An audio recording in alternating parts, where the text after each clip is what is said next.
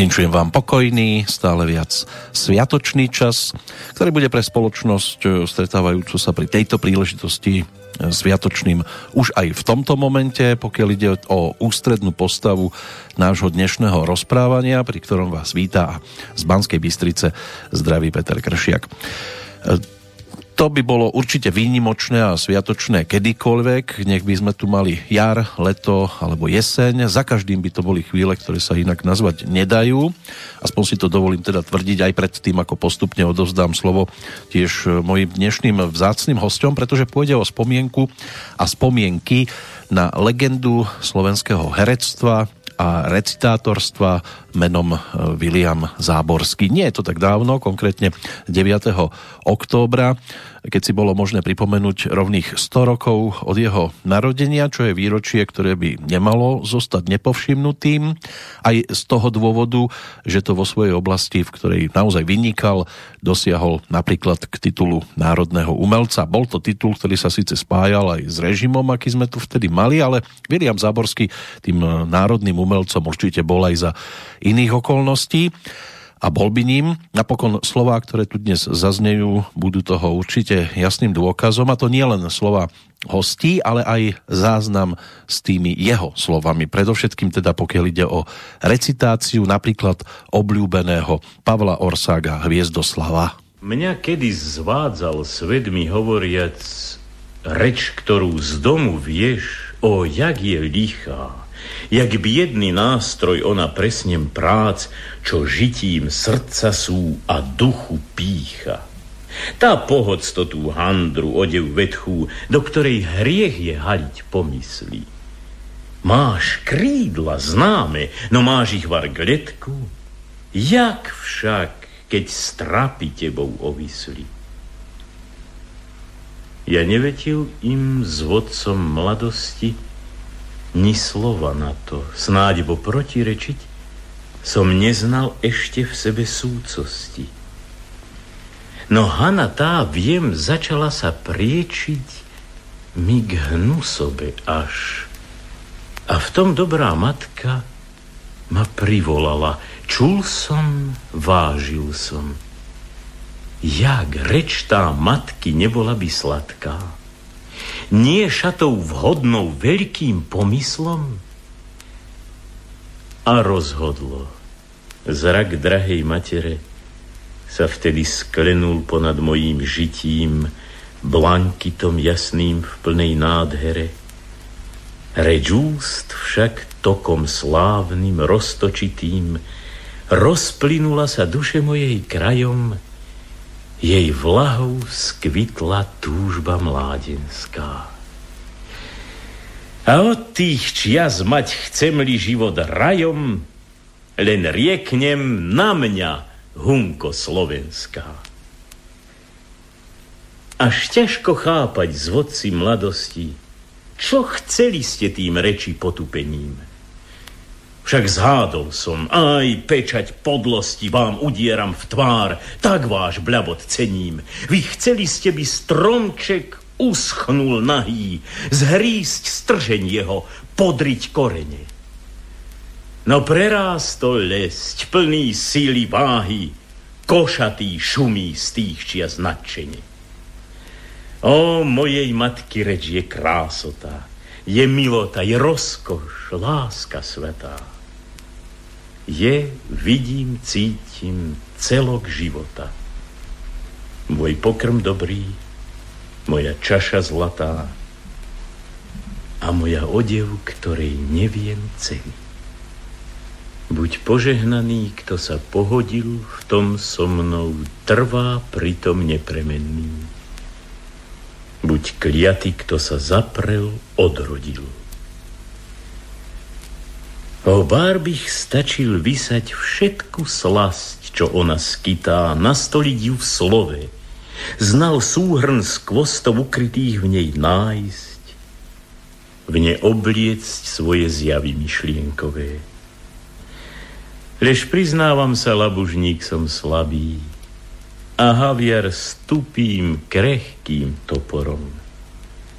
Medzi tým ona v ľude steká žľaby, na Tatre vlaje krásy práporom. Tak verím, že tých labužníkov v prípade počúvania recitátorského umenia budeme mať dnes vo svojej blízkosti viac.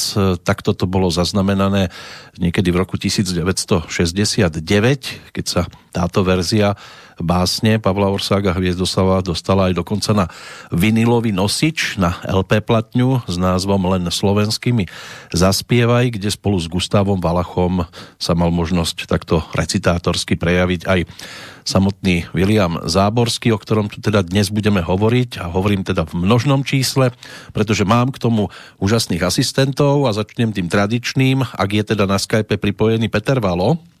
Áno. Super, takže som rád, že sa počujeme, Peter. Pozdravujem všetkých poslucháčov. Tak tvoje úvodné slova do tej dnešnej témy. No, ja by som začal takto, že bolo počuť úžasnú slovenčinu. Keď Vilo Záborský počúva niektorých dnešných politikov, tak sa musí chudák obracať v hrobe.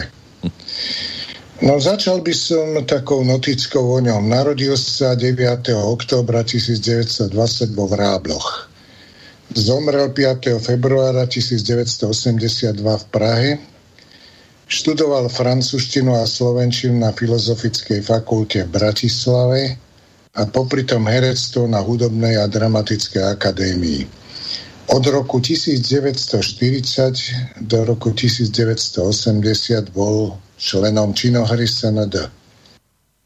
Zažiaril v postave Herodesa, Hviezdoslavovej hre Herodes a Herodias, Galilea v rovnomennej Brechtovej hre, Shakespeareovom Falstaffovi a vo Veselých paničkách windsorských či Vladára v Nezvalovej Atlantíde. Ako pedagóg na konzervatóriu a neskôr profesor na VŠMU, že mu vychoval celé herecké generácie. O jeho osude, vlastne umeleckom osude, lebo o osudoch často rozhodujú náhody, rozhodla veľká náhoda, že v Prahe bol nejaký všesokolský zlet. A počas toho zletu boli atletické preteky a všeličo. A Vilo sa zranil, lebo chcel veľmi robiť tú atletiku a závodiť. A videl jeho pedagóg, telocvikár, že je smutný, tak povedal, no veď, tam sú aj recitačné preteky. No tak ho prihlásil na recitačné preteky. On tam na francúzskom gymnáziu v Dejviciach recitoval, to bola báseň Smreková, Keby som až ešte raz na svet prišiel, a Lukáčov spev vlkov. On si myslel, že tak odkvákal svoje a uteka na štadión sa pozbudzovať spolužiakov. Lenže odrazu sa zistil z hrôzov, že je vo finále.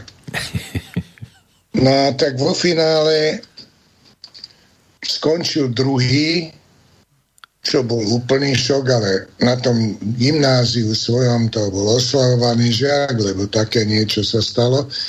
No a zo zákulisia dozvedel, že keby nerecitovala aj dcéra predsedu komisie, tak by to s prevahou vyhral. Uh-huh. Ja len toľko tak o jeho začiatkoch. Prvýkrát, čo som ho ja zažil naživo, bolo počas Štefánikovskej púte na Bradlo, tej prvé ešte za minulého režimu, kde hovoril Morho, ale to rozelektrizovalo nás to všetkých, lebo proste ten prejav, aj tá razancia, on proste vedel tú myšlienku vyložiť zo srdca Vilo. To bolo úžasné niečo. No hovoríš Vilo, asi ste k sebe mali blízko. Nie, tak na škole sme ho volali Zapko. Áno. A tak viac menej tak láskavo, ale tak už hovorilo sa o ňom, že Vilo. Keď sme sedeli v krčme, nikdy som si s ním netýkal, ale mali sme ho radi tak, ako som mal rád Vila Polóniho, čo bol úplne z iného cesta. Tak rád som mal Vila Záborského. No o tej láske k jeho osobe tu bude aj viacero výpovedí, ale je vás viac a to som rád a dúfam teda, že nám funguje spojenie aj s pánom Milanom Polákom, ak sa počujeme. Áno, už vás počujem. Super, áno. Lebo bolo tam chvíľočku také zlé pripojenie, ale som rád, že ste opäť v našej spoločnosti aj vy a tiež vás poprosím o také vstupné slova do tej dnešnej našej témy, ktorou je Viliam Záborský. Áno, tak Peter Valo povedal tie veci podstatné. Ja by som možno k tomu ešte dodal, že on bol teda predovšetkým známy ako vynikajúci recitátor. Ale okrem toho on bol mimoriadne intenzívny a často obsadzovaný herec. On v divadle vytvoril 125 postáv od teda toho roku 1940 až po rok 1980. Zomrel teda v roku 82 a v roku 95, mám taký pocit, sme urobili ako Združenie divadelných kritikov konferenciu o pánovi Záborskom a jedným z referentov na tejto konferencii bol aj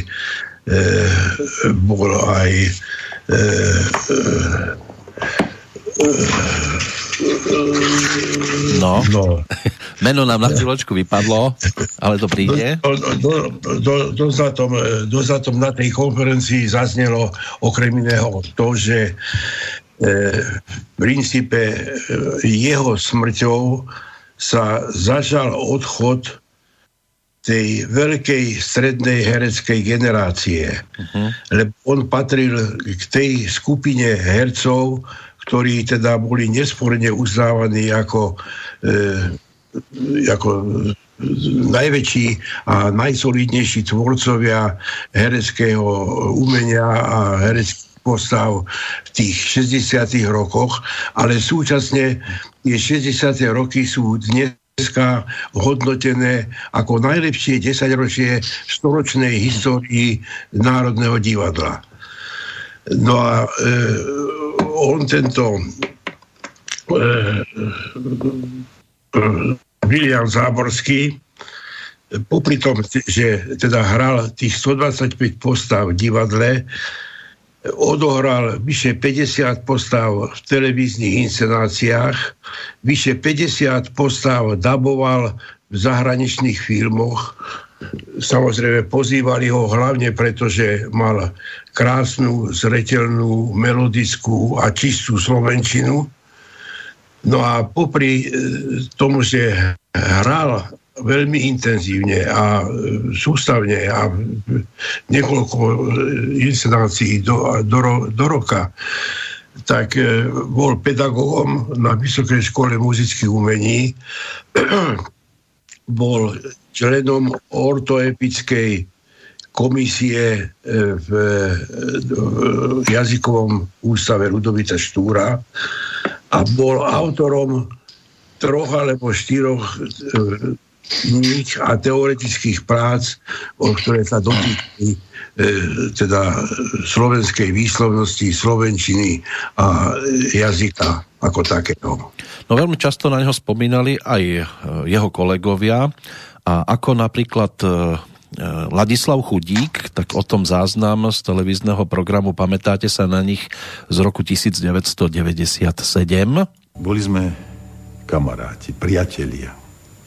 Dlhé roky som bol jeho prvým žiakom na konzervatóriu aj v divadle a potom čosi ako jeho osobný asistent pri zábavách. Huba, Di Barbora, Zvarík, Pántik, Záborský, už boli hviezdy, keď som v roku 1944 prišiel do divadla. Žartom vravie vám, že Vilo ma učil javiskovú reč, teda hovoriť na javisku, ale učil ma aj piť a žiť, či teda zabávať sa. Vyslovujem, hovorím ako tak, ale piť som sa nenaučil. Telo zlyhávalo. Viliam Záborský bol dobrým pedagógom. Neučil len tak herecky. On naozaj vedel. Vyznal sa. Poslucháči na konzervatóriu, neskoršie na Vysokej škole muzických umení, mali ho radi, hovorili mu Zabko. Zdrobnelina je vždy výrazom láskavého vzťahu. Uznávali ho. Hoci mnohé v jeho prejave sa im videlo akademické, archaické, dokonca patetické, lenže on bol školou. Jeho prednes je uzavretá etapa, ktorej vrcholom bol práve on sám. je neopakovateľný. No a tých slov uznania si dnes určite vypočujeme ešte celkom dosť a verím teda, že aj zo strany pána Jozefa Šimonoviča, ktorého by som mal mať teraz na telefóne, ak sa počujeme. Pekný deň. Dovoľte, aby som poprial všetkým poslucháčom zdravý a požehnaný predvianočný čas, takisto aj mojim spolubesedníkom Peťovi Valovi a pánovi doktorovi Polákovi. Pán Šimonovič, tak keď sa povie Viliam Záborský, čo vás napadne? Niečo z tých školských čias, alebo už priamo herecká prax? No, ako náhle počujem meno majstra Záborského, musím povedať jedno. Na Vysokej škole muzických umení moja spolužiačka v ročníku bola jeho dcéra Šúra. Takže my sme mali k nemu blízko aj prostredníctvom jeho dcéry Šúry, ktorá ale si vždy odniesla všetky psiny, ktoré sme my vykonali. Lebo prišli sme napríklad na hodinu a on položil otázku, aby sme každý začali teda postupne hovoriť reč Ľudovita Štúra na Uhorskom sneme. To bola tá známa reč, ktorú každý ročník absolvoval. No a nikto z nás to nevedel naspamäť. Len Šúra to vedela. No ale z kolegiality povedala, že nie, no a hromy blesky padli na jej hlavu. Čiže to je prvé stretnutie s majstrom Záborským. Treba povedať jedno, že mali sme ho všetci nesmierne radi. Je pravda jedno, že vzbudzoval svojím hlasom, svojou autoritou rešpekt. Čiže málo kedy sa stalo, že na niektorú jeho prednášku alebo hodinu, že by niekto neprišiel. To musel byť naozaj, by som povedal, ťažko chorý. Druhá taká spomienka na ňo je z predstavenia Herodes a Herodias v režijnom spracovaní pána profesora Zachara, ktorý nás študentov, kandidásov obsadzoval do takých malých postav. A mňa obsadil tiež do takej malej postavy. Ja som mal prísť k majstrovi cez celé javisko diagonálne a povedať mu: jasný pane kráľu, blahoželatelia. On mi mal odkiaľ synak a ja som mal povedať z Gadarenska, Fenicie a tak ďalej. A ja keď som vyštartoval k nemu po tej diagonále, som si uvedomil, že ja neviem, čo mu mám povedať. Až som prišiel k nemu. No a keď zbadal tie telacie oči, tak on sa opýtal: blahoželatelia prišli. A ja som prikyvol, že áno. Z Gadarenska? Ja som prikyvol, že áno. Z Fenicie? Ja som prikyvol, že áno. Otočil som sa, odišiel som preč. Keď som prišiel do zákulisia, tak som sám sebe povedal: tak a teraz sa choď prezliec a dovidenia, skončilo herectvo, nie si schopný, vyhodia ťa okamžite, lebo však toto nemôže takto byť. No ale samozrejme, ako všetci študenti sme vždy na rozdiel od mnohých dnešných, stáli za oponou a sledovali sme majstrov, ako hrajú.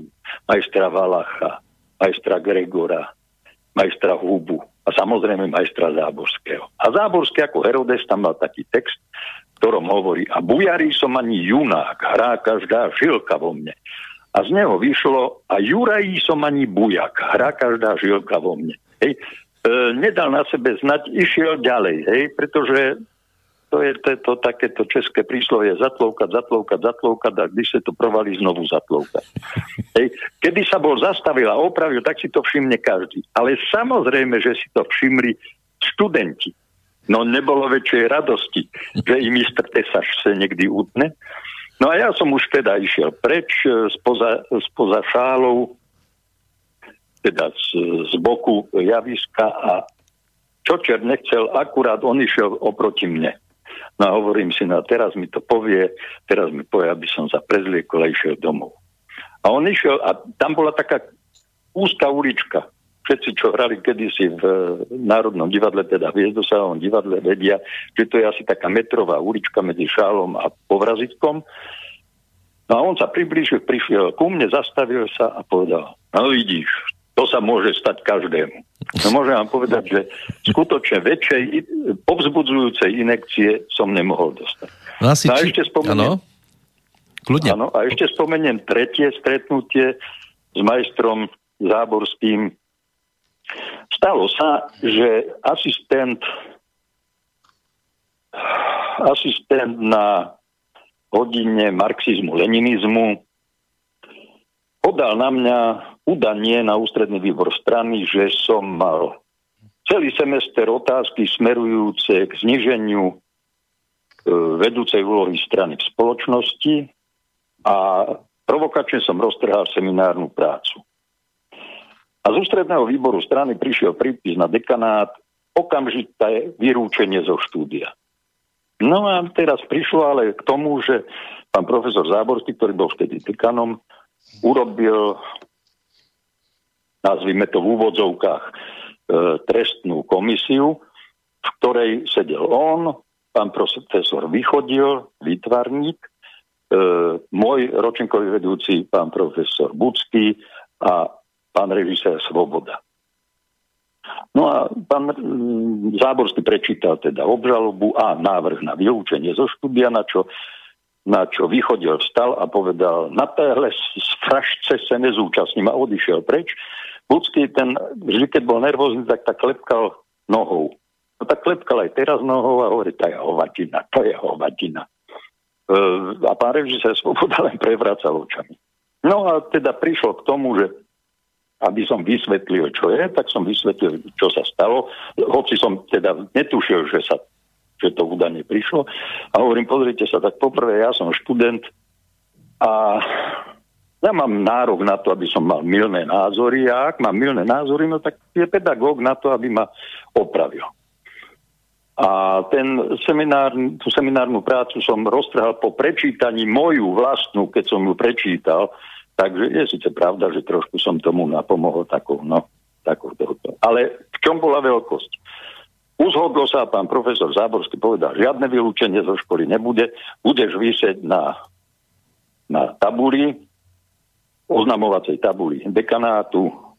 No ale čo čert nechcel, na druhý deň bolo štipendium. A popred tú tabuľu, však to si Peter Valo pamätá, popred tú tabuľu išla rada študentov, ktorí išli pre peniažky k kvestorovi. No a nebolo väčšej zábavy, ako keď ma tam videli. Načo vybehla tajomnička katedry, pani Hrudkajová, strhla dolu to pokarhanie a povedala: z rozhodnutia súdu a dekana si nikto srandu robiť nebude. A už nikdy viac som tam nevysel.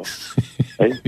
Tvrdím, že to bolo zámerné. A naposledy poviem, samozrejme, tým pádom to skončilo. Bohužiaľ, alebo ja neviem, chvála Bohu, som nikdy toho človeka, už toho asistenta, nestretol, pretože priznám sa, ešte aj dnes, po 60 rokoch by som mu takú vyťal po papuli, že by sa prevrátil. No a poslednú takú vec by som ešte spomenul, aby sme išli aj do takej zábavky. 25. mája 1971 sa mi narodila dcéra. A tak som teda oslovil všetkých, nás nebolo veľa v ročníku. Pozval som ich na oslavu narodenia mojej dcery. No ale Šúra Záborská, ako dobrá dcéra a vzorná študentka, zavolala otcovi, že sa zdrží a že teda je taká situácia, že sa Jozefovi narodila dcéra a že trošku budú oslavovať. A on povedal, že dobre. No tak sme oslavovali, ale viete, ako študenti oslavujú. No, bolo to nie do polopita a polosíta, ale nadpito a nadsíto. No ale čo čert nechcel, ráno sme mali skúšku pani Frešovej zo spevu. No tak sme všetci už tam prišli, priznám sa, že ja som išiel v takých trošku vlnách a postavil som sa do rohu miestnosti, aby ma tie dve steny držali v rovnováhe.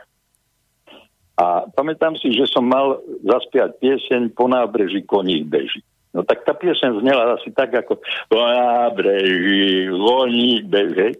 Asi tak. A pán profesor po skončení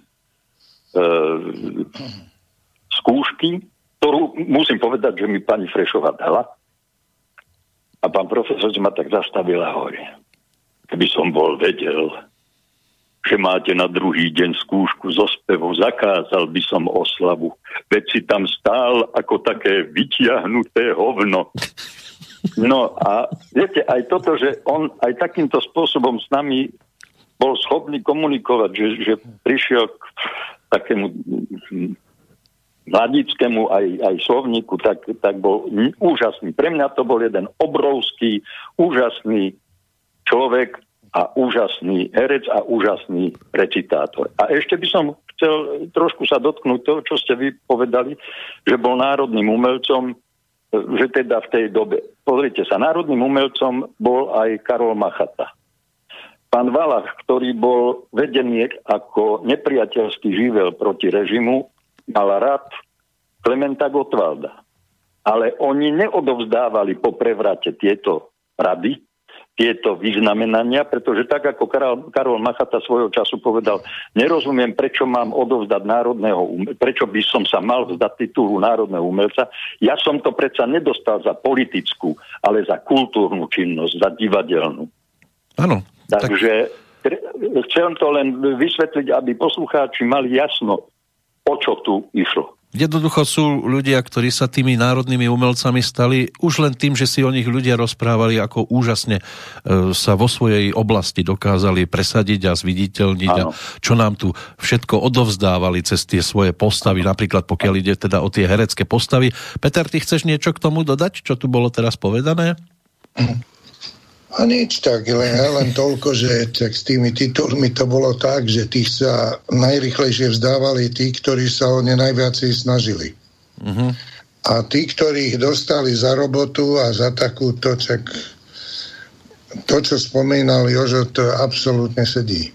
Lebo národný umelec je národný umelec, po ktorom ostala hlboká vyoraná jazva v tom kumšte. A to je absolútny nezmysel, že sa toto rušilo. No inak, pokiaľ ide o ďalší televízny program, ktorý sa objavil na obrazovkách pred 4 rokmi, ten dostal názov Herecké legendy a na pána Záborského tam vtedy spomínali Emil Horváth Mladší a Dušan Jamrich, ktorý si tiež zaspomínal na také prvé stretnutie s pánom Záborským týmito slovami. Môj kontakt prvý s Vilom Záborským, alebo Zábkom, ako sme ho volali, bola najprv trauma a potom dlhý čas tréma. Vysvetlím. Prijímacie skúšky, prvé kolo na javisku v Redute, stojíš v svetle reflektorov, nič nevidíš, v hľadisku je tma a začal som recitovať tak, ako som mal báseň pripravenú, jemne, citlivo a z tej tmy sa ozvalo hlasnejšie. Tak som pridal ešte hlasnejšie, no tak som už reval ako túr a zrazu do toho svetla vošla hlava bez vlasov, priblížila sa až ku mne a povedala: urob takto. No tak. Skúmal môj predkus a na veľkú radosť svojich spolužiakov, najmä Joška Bednárika, som rok nosil strojček na zuby. To však ešte pokračovalo. Druhé kolo bolo dialógy dole v tej skúšobni a keď som odchádzal, tak to bol sklonený. Koľkokrát si bol v divadle? Ja som myslel v poslednom mesiaci dvoch. 3-krát. Ešte som bol u ochotníkov v Hačave a viacej som chodil. Takže tak vznikla veľká tréma, veľký rešpekt. On bol naozaj veľká autorita a dosť dlho mi trvalo, kým som pochopil, čo odo mňa chce, čo je to tvrdá pera, ako treba artikulovať, lebo my sme vtedy rozprávali po bratislavsky, normálne cez nos, ani sme nevyslomovali. Dôstojný nositeľ tohto štýlu je Meky Žbírka. Potom sa mi podaril husársky kúsok, pretože v 3. ročníku sme mali Hviezdoslava, slovenského Prometea, som zarecitoval a pán profesor mi dal, a to som veľmi pyšný, jednotku s hviezdičkou do indexu. Do indexu. Dušan Jamrich dostal jednotku s hviezdičkou. Pán Šimonovič, aké ste vynosili známky? No, musím povedať, že ja som, neviem, čím som si to až tak zaslúžil, ale ja som mal z umeleckého prednesu pána profesora Záborského vždy jednotku. Je pravda jedno, že tak ako Dušan Jamrich aj mne, pán Boh nadelil istý tembr hlasový, istú farbu hlasovú, ktorá práve pánovi profesorovi Záborskému veľmi konvenovala. Tam bola tá zaujímavá skúsenosť z tej recitácie, že všetko zatmené, tma, iba reflektor na toho konkrétneho recitátora. Aj na vás takto svietili? No, Samozrejme, my sme mali takúto traumu. Ja osobne som až tak príliš veľkú traumu nemal, pretože ja som prišiel na Vysokú školu muzických umení, respektíve na pohovory. Teraz sa možno budete čudovať, ale z mesopriemyslu. Ja som skončil chemickú priemyslovku spracovanie mesa a pracoval som na bytunku. A musím povedať jedno, že tam, keď ste chceli niečo niekomu povedať, tak ste museli kričať. Pretože ináč v tom hluku a v tom bučaní a mečaní a kvíkaní dobytka by ste nikoho nepočuli. Čiže ja som bol zvyknutý na vreskot. Skôr som mal problém potom neskôr, keď som začal ako študent spolupracovať aj s rozhlasom, kde ma režiséri veľakrát upozorňovali, nerev, nekrič, mikrofón je citlivý. No ešte jeden hlas si tu pripomenieme v zázname, ktorý nám bude znieť v prípade skúseností s pánom Záborským, a to je už spomínaný Emil Horváth Mladší, ktorý o tej svojej skúsenosti s ním povedal nasledovné. My sme mali pedagóga, ktorý vlastne už skoro odišiel, nestihol nás učiť, Andrej Bagar vtedy zomrel. A dá sa povedať, že 1,5 roka, to bol celý jeden ročník a polovičku ročníka, tento Viliam Záborský s nami skúšal Otela. A v jednom bol úžasný pedagóg, že v podstate nechal nás tvoriť, vedel veľmi presne pomenovať a hovorí: úžasne ste si to vymysleli, krásna situácia, napätie. Čo tým chcem povedať? Vedel rozlíšiť, čo sa dá v remesle naučiť a čo nie. Povedal, tu na môžeš urobiť takú výnimku, že si túto cezúru nedodržíš, spojíš tieto dva verše, tu sa nadýchni, obráť sa a možno až po 3 sekundách, ale toto mu musíš povedať na jeden dých. To sú tie herecké finesy, recitátorské finesy. Ešte raz otočím sa na pána Šimonoviča. Ako to vyzeralo na tej skúške prednesu, respektíve tie hodiny výuky? Bolo to náročné, alebo tam ste práve si skôr aj oddýchli? Nie, že doma sám sa niečo učím a horko ťažko, ale a na tej hodine je to už len také odľahčené, alebo to bolo naopak? Viete, ono je to tak, že, a to mi istotne dajú zapravdu aj všetci moji ostatní kolegovia, v mladom veku sa človek naučil 90% textu v škole, na skúškach. Do tej hlavy to jednoducho nejak bežalo a liezlo. A čím je človek starší, teda aspoň ja v mojom prípade, tým je to s tou pamäťou horšie a horšie. Je ale pravda, že si pamätám veci, ktoré som sa naučil, keď som mal 21, 22, 23 rokov. Hej. Čiže tá istým spôsobom, hovorí sa tomu staropamäť, hej, že pamätáte si to, čo bolo pred 50 rokmi, ale nepamätáte si, čo ste mali včera na raňaj. No tak zvykne byť. Teraz sa otočím opäť na pána Poláka. Zazneli tu herecké skúsenosti. Aké boli vaše osobné skúsenosti s pánom Záborským? Tak ja som bol možno jeden z tých, ktorí ho obdivovali, hlavne preto, že hovoril pôsobivo, sugestívne, ale nadovšetkým zrozumiteľne. Nič nie je horšie, ako keď sedíte v divadle a počúvate hercov a nerozumiete im. To je, by som povedal, dneska jedna z takých príznačných stránok toho kvázi moderného alebo súčasného herectva, že oni v podstate tým, že sú naučení hrať na kameru a na mikrofón a tam sa dá s tým hlasom všeličo robiť, áno, dá sa upravovať, tak to isté v istom zmysle robia aj v divadle a my, čo sedíme v hľadisku, jednoducho veľkú časť toho, čo vypovedia, nerozumieme, pretože jak som ja počul, neviem, či to je pravda, že v súčasnosti sa dokonca na Vysokej škole muzických umení neučí predmet javisková reč. lebo práve že zakladateľom tej javiskovej reči u nás, takým kodifikátorom alebo človekom, ktorý na nej trval a ktorý ju aj vyučoval na vysokej škole, to bol práve Viliam Záborský. On bol známy teda tým, že tá jeho slovenčina, jeho výslovnosť, jeho spôsob prednesu nie len, že upútali, ale často odokryli vnútornú hodnotu tej poézie, ktorú recitoval, a dotýka sa to najmä poézie Hviezdoslava. Pretože pri sprostredkovaní Hviezdoslavovej poézie divákom, a sa povedať širokým masám, cez rozhlas, cez televíziu, v podstate vlastne až jeho prednesom tí diváci pochopili, o čom ten Záborský, o čom ten Hviezdoslav v tých básniach hovorí. Proste tak zreteľne, zrozumiteľne a významovo presne vedel ich proste pán Záborský interpretovať. My sme si niečo už vypočuli, k niečomu sa ešte dopracujeme, ale on teda nebol iba výnimočný, pokiaľ ide o tú slovenčinu, aj tá človečina tu dnes už bola pospomínaná.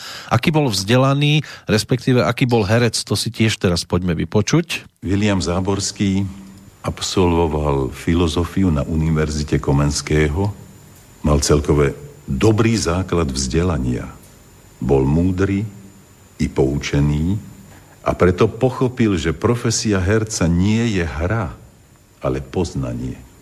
Preto chcel vedieť, nie iba inštinktívne triafať.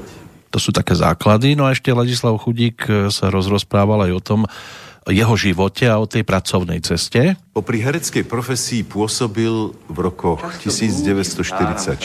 1944-1950 ako pedagóg štátneho konzervatória, v rokoch 1950-56 ako externý a v rokoch 56 až 1982 ako interný pedagóg Divadelnej fakulty Vysokej školy muzických umení. V rokoch 1966 až 72 bol dekanom tejto fakulty. Tu dosiahol aj najvyššie pedagogické hodnosti, titul docenta i titul vysokoškolského profesora. Uvedená faktografia by nebola úplná bez Záborského celoživotnej činnosti, ktorú divadelný historik Ladislav Čavojský vo svojej stati Kodifikátor javiskovej slovenčiny vyjadril takto. Záborský sa stal prvým a autoritatívnym zakladateľom našej javiskovej reči, javiskovej výslovnosti.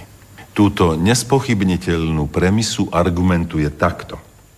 Nik pred ním a nik ani zároveň s ním nedokázal na našom javisku hovoriť tak krásne, tak čisto, tak prirodzene, tak brilantne, tak jednoducho, tak po slovensky. No, pán Polák, tu sa v podstate vaše slova aj potvrdzujú. Áno, no tak ja chcem povedať k tomu snáď aj toľko, ešte, že on tak sa viac menej hovorilo o tom, že jeho prejav je patetický. V istom zmysle bol patetický, ale bol patetický v takom zmysle, že vystihoval charakter a podstatu toho človeka alebo tej postavy, ktorú stvárňoval. Lebo práve že ten patetizmus mnohí režiséri využívali na to, že ho obsadzovali do úlohy vladárov, potom generálov, vojvodcov, inkvizítorov, v podstate ľudí, ktorí z titulu svojho, by som povedal, z takého povolania alebo životnej funkcie ten pátos jednoducho mali v sebe. Ale popri tom Záborský odviedol alebo odohral množstvo postav civilného, komediálneho ladenia. Aj tam vedel tú melodiku reči prispôsobiť a použiť preto, aby proste tie postavy, ktoré vytváral, sa prihovorili divákom, oslovili ich a súčasne vzbudili aj tú správnu divácku reakciu. Áno, vynikajúci bol aj ako Dráb, ktorého stvárnil v Jánošíkovi svojho času. Tam Eduard Bindas, tuším, že bol v jeho blízkosti veľmi často ako herec. No ale teda vladár, inkvizitor, Dráb, keď sa opäť otočím na pána Šimonoviča, bol uveriteľný určite v mnohých postavách. V čom pre vás najviac bol uveriteľný? Keď nebudeme teraz riešiť recitátorskú časť, ale skôr tú hereckú. Pre mňa bol úžasný vrchol hereckého majstrovstva v inscenácii Herodes a Herodias v Národnom divadle, pretože držať tak náročnú hviezdoslavovským veršom, pretože Herodes a Herodias je vo verši, napätie, zrozumiteľnosť, charakter danej postavy. Je treba povedať, že tam v tom predstavení bolo viacero hercov tejto generácie pána Záborského, ktorí boli vynikajúci. A réžia pána profesora Zachara bola excelentná. Čiže pre mňa postava Herodesa v stvárnení Viliama Záborského bola jedným z vrcholov hereckého umenia. Ešte by som sa trošku dotkol toho, čo sa tu spomína, ten pátos. Treba povedať jedno, že aj v hereckej, aj v recitátorskej istej škole existujú rôzne štýly alebo obdobia, ktoré vplývali na interpretáciu veršov. Tak ako pán profesor Záborský, tak aj Euka Kristínová, tak aj pán Rosíval, vynikajúci recitátor, mali v sebe a mali v danej recitátorskej škole istý druh pátosu. Už povedzme, moja generácia išla skôr trošku k takému civilnému, ale skúste zarecitovať Chalúbku, Botta a týchto klasikov bez istej dávky pátosu. Nejde to, pretože štruktúra verša, ktorá je tam daná, vás svojím spôsobom dostáva do istej, nazvime to, ľahkej formy pátosu. Toľko k vysvetleniu o tom pátose. Mm-hmm. No, keď sa hovorilo toto meno, čiže Viliam Záborský, tak aj mojej generácii, hoci to veľmi až tak zase neprežívala, aspoň tí ľudia okolo mňa, tak sa väčšinou vybavila Hajníková žena, legendárna z roku 1971. Čo táto postava? No, bolo to takisto, Vidíte, a tam napríklad z toho pátosu až toľko nebolo, lebo to bol text svojím spôsobom básnický, ale komentátorský, posúvajúci dej. Veď ak máte kúsok tej nahrávky, tak môžete aj poslucháčom pustiť. Túto konkrétnu nemám po ruke, ale recitátorstvo Viliama Záborského si určite teraz vypočujeme. Už človeče, ty s pánom prírody, ty, že máš právo rozhodovať nad ňou, prv seba opanuj, skroť kázňou vládnou, kto pán je nad sebou, ten vývodí, i hrdina je pravej slobody, bo s každým zdielný na nej mierou riadnou.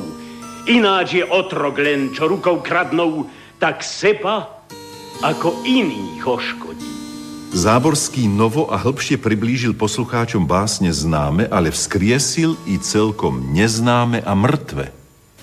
11 bylo, 3/4 sú preč, 12 sa blíži pomaly.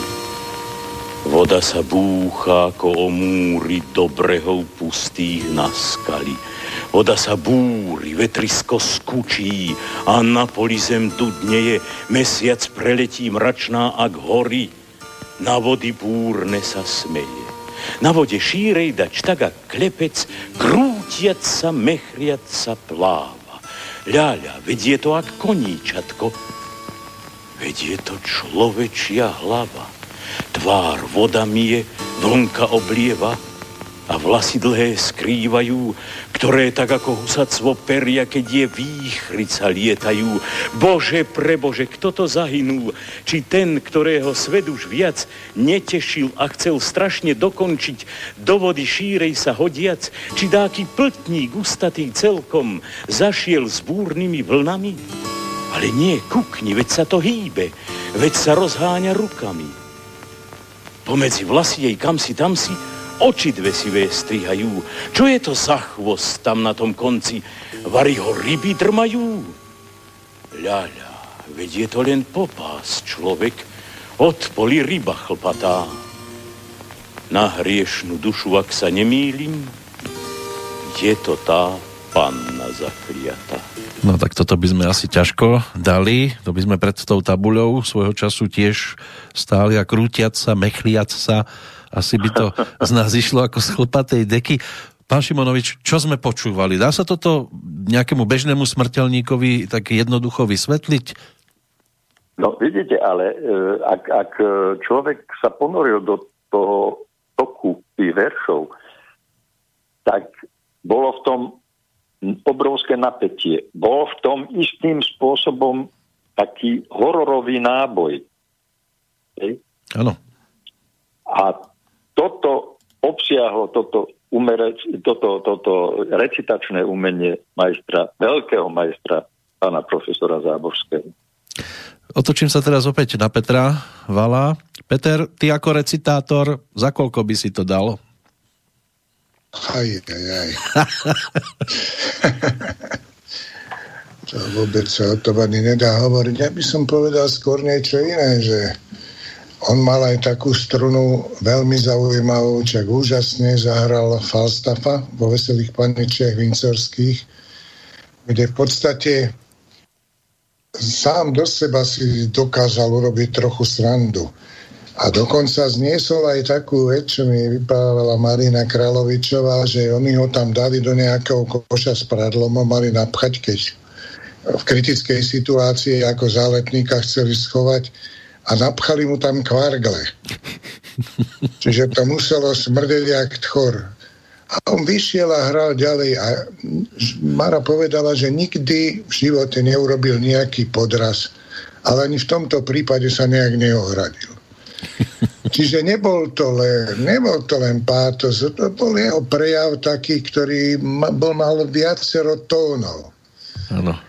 No ja si viem predstaviť milovníka opery, že tiež si doma nespieva tie árie, ale že si skôr pustí niekoho, kto to naozaj zvláda bravúrne, tak ako v tomto prípade recitátorstvo pána Záborského. Otázka na pána Poláka. Vy a poézia, ste skôr ten konzument, alebo si tak nenápadne doma zavriete, zatiahnete záclony a sám si zarecitujete? Tak... Boli časy, keď som recitoval aj iným možno, ale to už je dávno preč. Ale chcem tejto súvislosti inú vec povedať. Hovorilo sa o tom pátose a o tej patetickosti proste jeho prejavu. On dokonca bol takým dobrým a veľkým hercom, že on si z toho pátosu vedel urobiť takú istú iróniu a vedel ho zosmiešniť. Takisto ako vedel zosmiešniť takú intelektuálnu nabubralosť alebo také seladonstvo starnúceho muža, keď hral postavu Šalimova v Gorkého letných hostoch. Čiže v tomto prípade, tak by som povedal, že on bol herec širokého rozpätia žánrového, že teda nebol to iba ten bojovca a proste človek všeobecne uctievaný alebo vážený, alebo ktorý vedel presadzovať svoje zámery z titulu proste mocenského, že to bol aj človek naprosto ľudský, jednoduchý, prirodzený, spontánny, ktorý vedel aj tieto polohy vyniesť do svojho hereckého prejavu. No a bol aj pedagógom, a ako to tak mohlo vyzerať na takej hodine vyučovania, recitovania, tak to si teraz priblížime aspoň zvukovým záznamom. Tam tým hercom, ku ktorému prehováral, bol Štefan Bučko, ktorého teda aj ako recitátora pripravoval. No a tak si poďme skúsiť teraz pripomenúť takúto hodinu recitovania. Musím ťa prerušiť.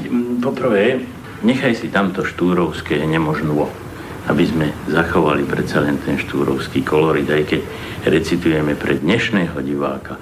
Musíme samozrejme priblížiť ten obsah tomu dnešku, ale zároveň aj zanechať tú štúrovskú vôňu.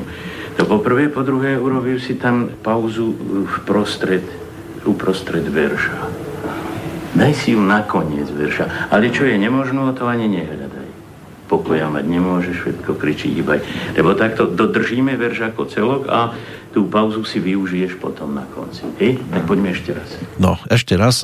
Keby sme sa vrátili do našich školských hlavíc, tak samozrejme by sme nemali vyučovanie s recitátorom, ktorý má na svojom konte to, čo mal pán Záborský. Ale pán Šimonovič, vybavuje sa vám aj vaša hodina? Ale áno. Áno. V podstate on nebol ten dogmatický recitátor, že človek musel podľa neho alebo podľa jeho predstavy interpretovať poéziu. Samozrejme, pokiaľ sa jednalo o tú už spomínanú štúrovú reč, tu v týchto kreslách, vidíte, a do dneska to viem, zaujme miesta pred sebou pred tohto večera, tam trval istým spôsobom na jednotnej interpretácii, ale to viac menej preto, aby sme sa naučili na tejto jeho štúrovej teda reči istým interpretačným zákonitostiam. Ale už potom vo vyšších ročníkoch, keď sme mali svoje básne, ktoré sme si priniesli, tam už nechal svojím spôsobom voľnú ruku a viete, pre mňa bolo neuveriteľne dobre to, že on neučil, on vyberal z vašej vlastnej tvorby, z vášho vlastného prejavu a povedal, toto je dobre, toto si nechaj, toto vymeň, toto nerob tak. Skús to urobiť nejak inak. Práve toto som sa chcel opýtať, že či vás všetkých učil jednako bežať, keby sme to zobrali cez tú atletickú líniu, alebo každý bol dobrý na niečo iné. Nie. Každý, lebo viete, každý inklinuje k niečomu inému. Niekto k ľubostnej poézii, niekto k dramatickej poézii. Nie, to nechával vždy na tom poslucháčovi a keď už potom s ním pracoval, tak ho len usmerňoval. A ja som si tam ešte všimol jeden moment na tom zázname, lebo ja som to mal aj s obrazom. Štefan Bučko tam bol s ním sám. Chodili ste takto na hodiny po jednom, alebo vás mal viacerých naraz?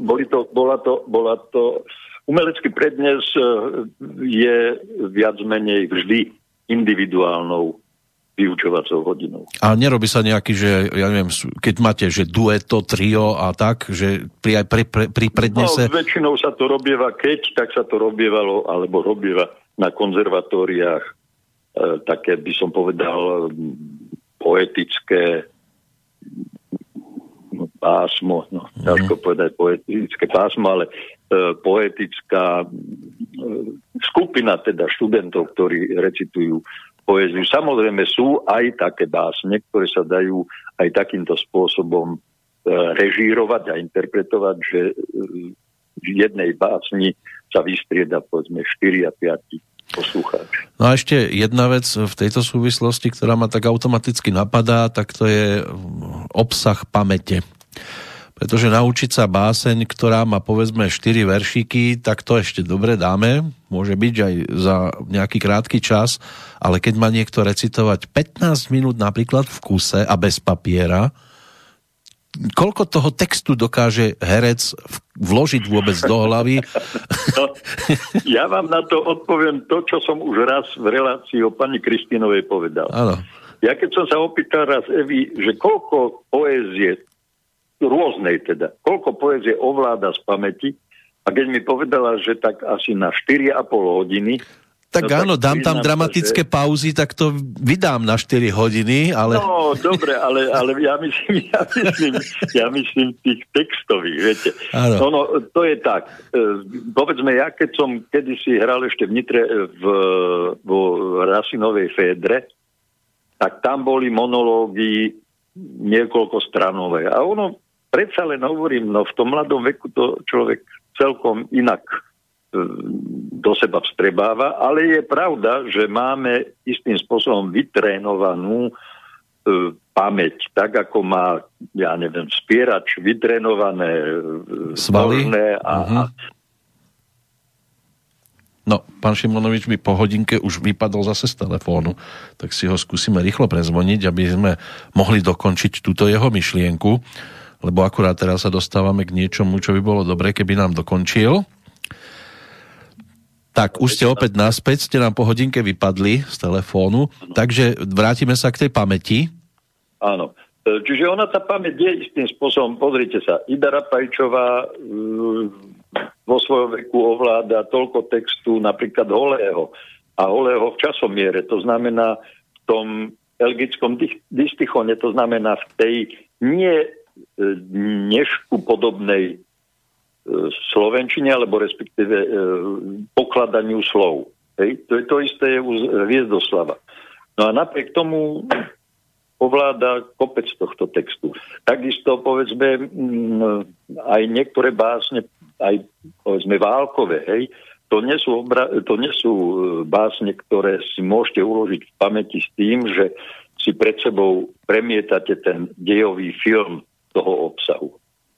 No a keby vás niekto pritlačil k múru, ako dlho by ste dokázali rozprávať bez papiera? Tak, dalo by sa, no ja neviem, ja som to ešte nikdy nepočítal, ale taký recital by sa z toho dal spraviť. No, spomínaný bol ten Štúr v podaní pána Záborského, tak si poďme teraz vychutnať túto podobu. To požadujúci im najsúrnejšie záujmy a budúcnosť našej vlasti, to požaduje prisluhovanie spravodlivosti a svätá vec človečenstva. Všetko toto hlasite k nám volá, aby sa už raz a naposledok chudobného ľudulós polepšil. Žiadame v krajine našej slobodu rozširovať. A dobre máme, lebo bez tejto postati v zlom stave sa krajina nachádza a nemá opravdivej bezpečnosti, ale požadovaním slobody celkom naprieky sú roboty urbárske. Ale pozrime tohoto smutného stavu mravné následky. Či taký človek, ktorý k druhých osohu robotujúc, miesto odmeny sa od každého ešte opovrhuje a odstrkuje, či povedám, taký človek vlast má? Nie. A čo zase z tohoto nasleduje? Či takýto človek sa nestane podlým prostriedkom proti v krajine sa rozvíjajúcej slobode, či sa on prituľuje ku vlasti a či sa môže k nej s láskou mať, čo nemá, čo nezná, k tomu sa nemôže mať. To nemôže rád vidieť. Takýto človek len rodisko má, ale vlast nie. Taký naozaj nemôže tie sladké slová zavolať O pater, o patria, o priami domus. Pravda, tomu je ľahko o láske k vlasti rozprávať, ktorému k užívaniu všetko je v krajine pristrojené, ktorý na priestranných majetkoch svoje oči pasie, ktorému k výsluhe celé množstvá sú prichystané, ktorý nič nedávkuje, len zbiera, ktorý nič neznáša, len užíva. Ten naozaj môže vlast svoju rád mať. Lebo v tejto láske len sám seba rád vidí. Ale inakšie sa má vec u toho, ktorý len málo má a i z toho toľko musí preč dať, že s ostatkom sotva biedne sa vyživiť môže. A snáď sme sa teda dostatočne vyživili, pán Šimonovič. Čo na túto verziu recitovania hovoríte? Na to môžem povedať len jedno. Všetci dnešní moderní, moderátori, komentátori, ľudia pracujúci v médiách by povinne mali každý boží deň počúvať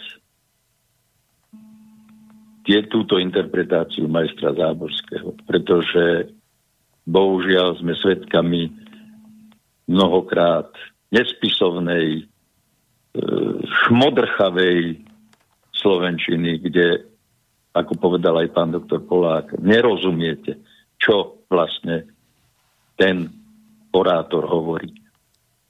V prípade operného spievania existujú tie veľké stánky, ako je La Scala, Metropolitná opera v New Yorku a podobne. Aké priestory podľa vás sú vhodné na recitovanie? Sú nejaké špeciálne divadelné sály, kde to naozaj sa pekne nesie, alebo ten recitátor až tak veľmi nemusí reagovať na to pozadie alebo priestor, kde sa nachádza? Interpretácia poézie vôbec nie je viazaná na priestor.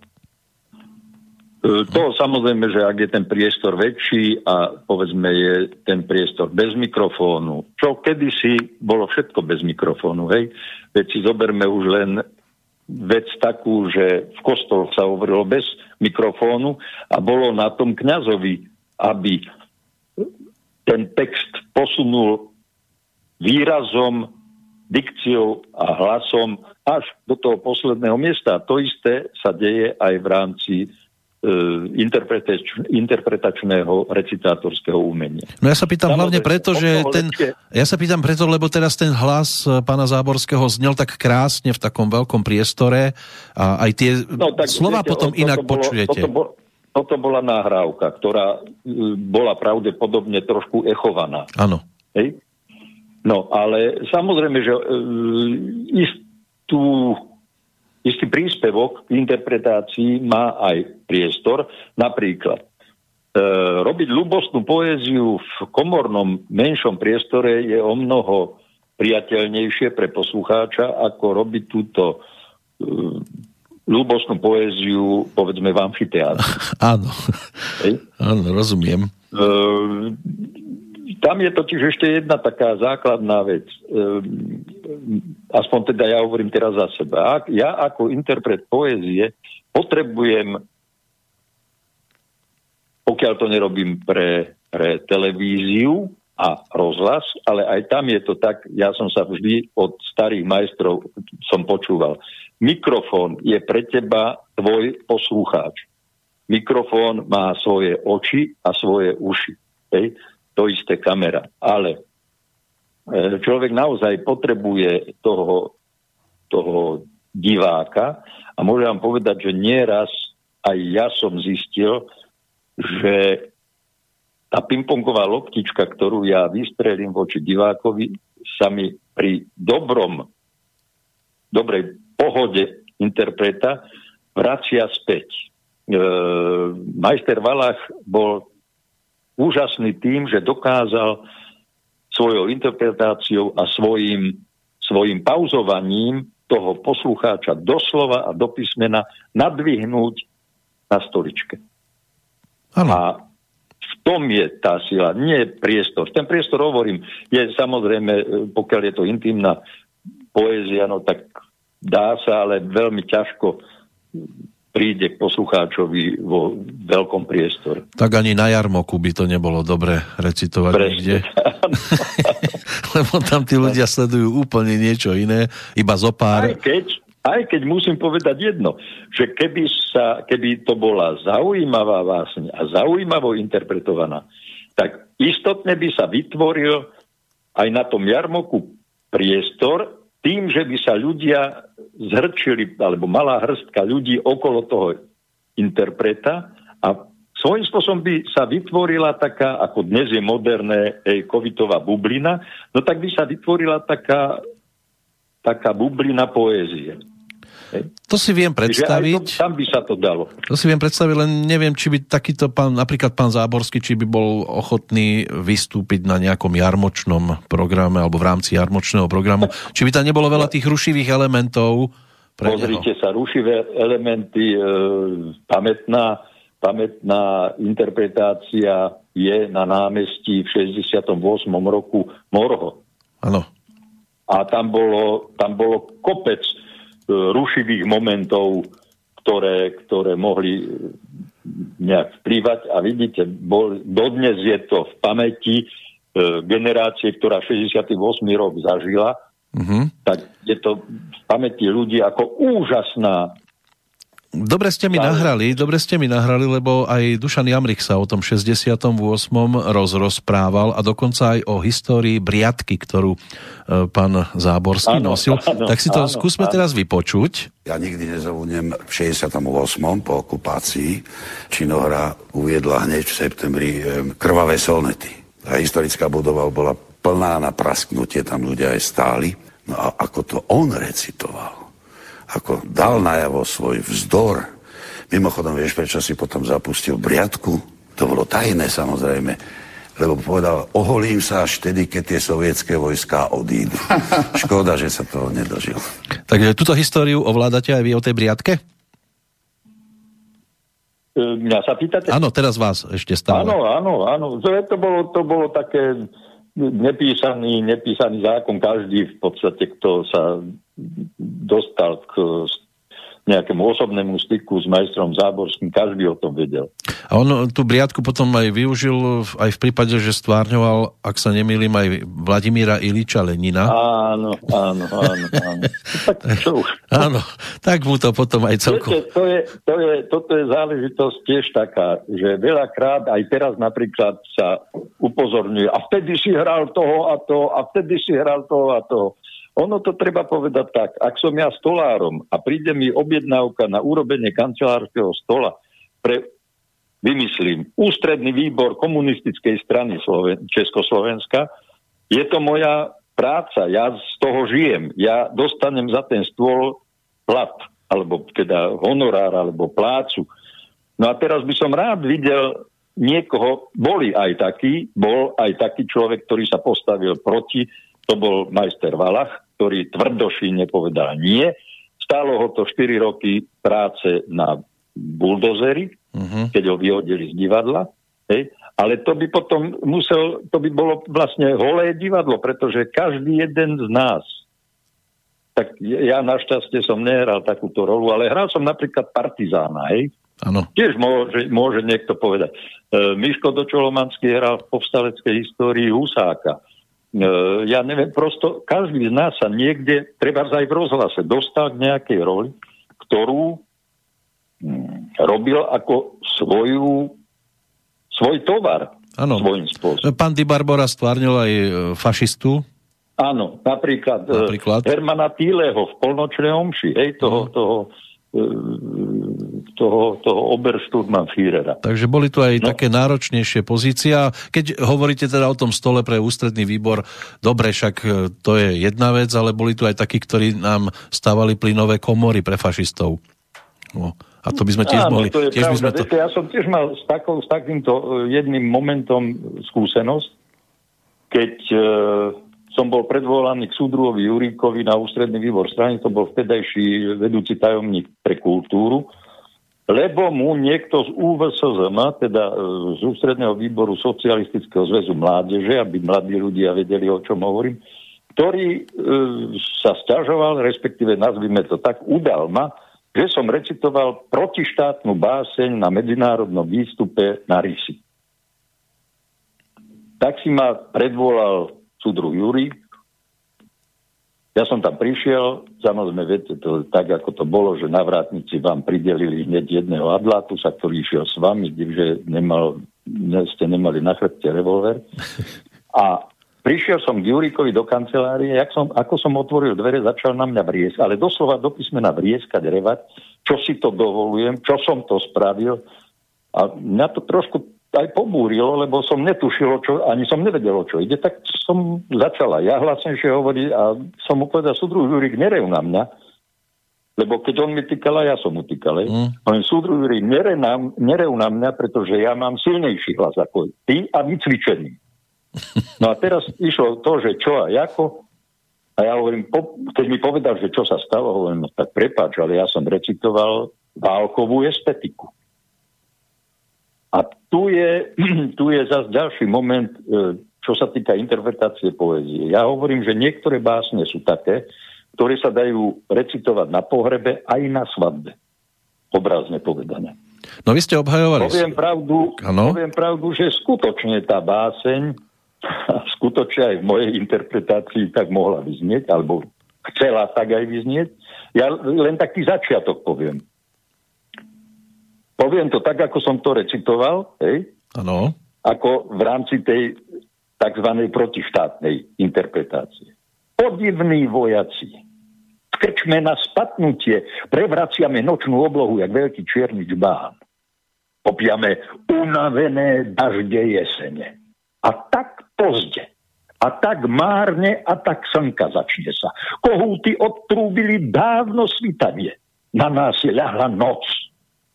No tak čo z toho vychádza? No to by vás hneď niekto išiel udať. Že no, v tom máte ukrytú zlosť. Toto bola báseň,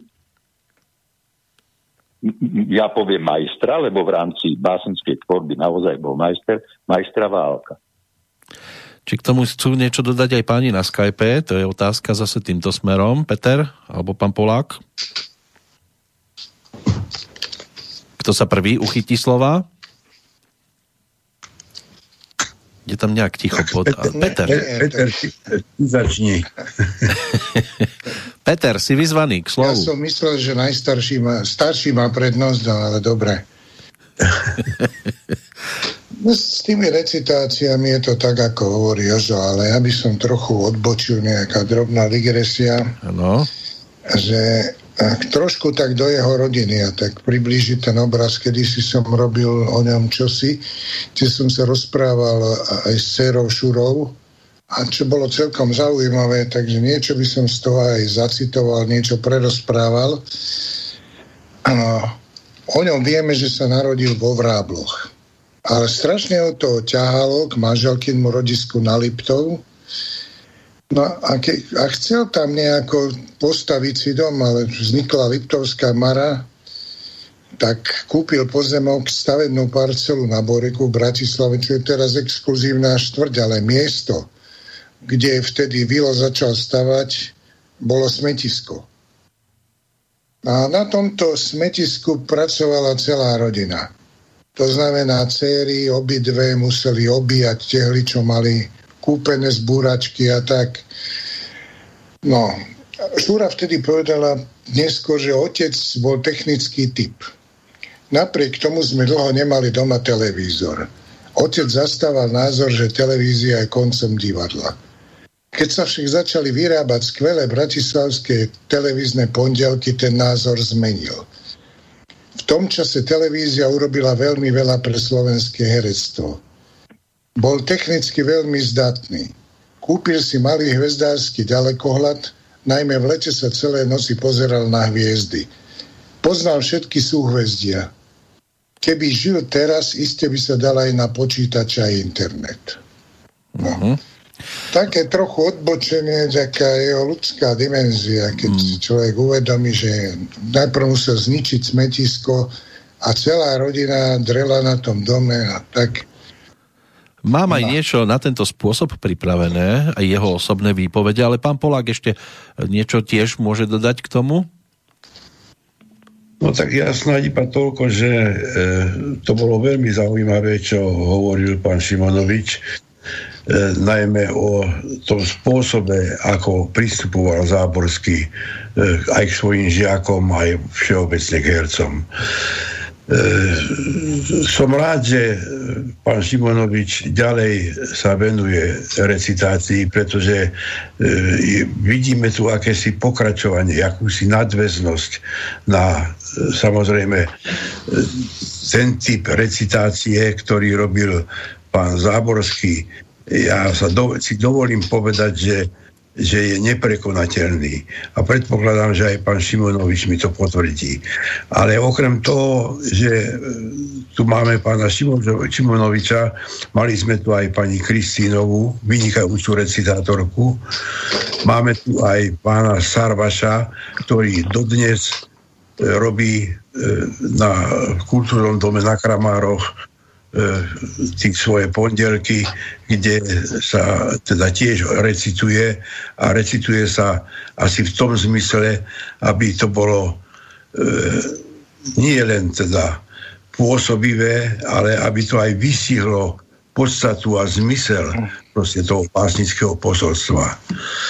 Takže máme tu v podstate pokračovateľov. Sú tu ľudia, ktorí sa zapodievajú proste šírením dobrej poézie, ale súčasne treba povedať otvorene a spravodlivo, že súčasná herecká generácia zaostáva za tým, čo tu vlastne zostalo z čias teda Viliama Záborského a tej veľkej hereckej generácie, ku ktorej patrili pán Chudík, pani Kráľovičová, Meličková, Valach, Filčík, Machata. Proste bola to veľká herecká generácia, ktorá nejakým spôsobom rešpektovala aj to, že ten prednes, či už je to prednes divadelný vo forme hereckej postavy, alebo prednes recitačný vo forme priblíženie básnického diela širokému obecenstvu. Tak v každom prípade musí to byť spôsob a forma, ktorá nejakým spôsobom teda potvrdzuje svoj pôvod. To znamená, že zdokonaluje alebo vylepšuje alebo dáva istý smer nášmu rodnému jazyku slovenčine. Tak aspoň toľko. Ďakujeme pekne. Keď sa ešte vrátime k tej recitácii pána Záborského, tak on sám seba obhajoval týmito slovami, ako recitátor teraz. Čo sa týka umeleckého prednesu diel našich klasikov, som za to a presadzoval som to najmä začiatkom 50. rokov, keď sa naša klasika trochu zanedbávala a spovrchňovala i na školách, aby sme interpretovali umelecký a ideový odkaz našej klasiky čo najvernejšie a pritom ho priblížili dnešku, sprítomňovali ho, ale bez vonkajších zásahov, bez zmien v texte. To neznamená len pochopiť dielo, ale treba v ňom nájsť, vyhmatať ten mostok, ktorý ho spája s nami. A ten tu je neočkriepiteľne, napriek tomu, že sme sa zavše usilovali nevidieť ho.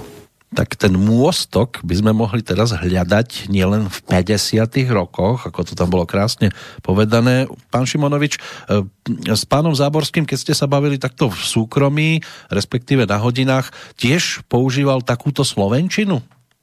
Áno, áno. A je pre mňa vzácna záležitosť, a to napríklad aj Euka Kristínová, aj pani Betka Poničanová a celá táto generácia. Keď sa povedalo meso, tak bolo meso, pretože je prehlasované A tam. Ano.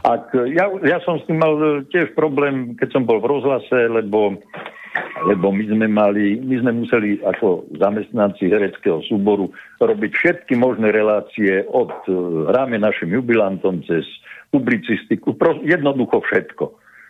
A mne prišlo to, aby som načítal čísla športky.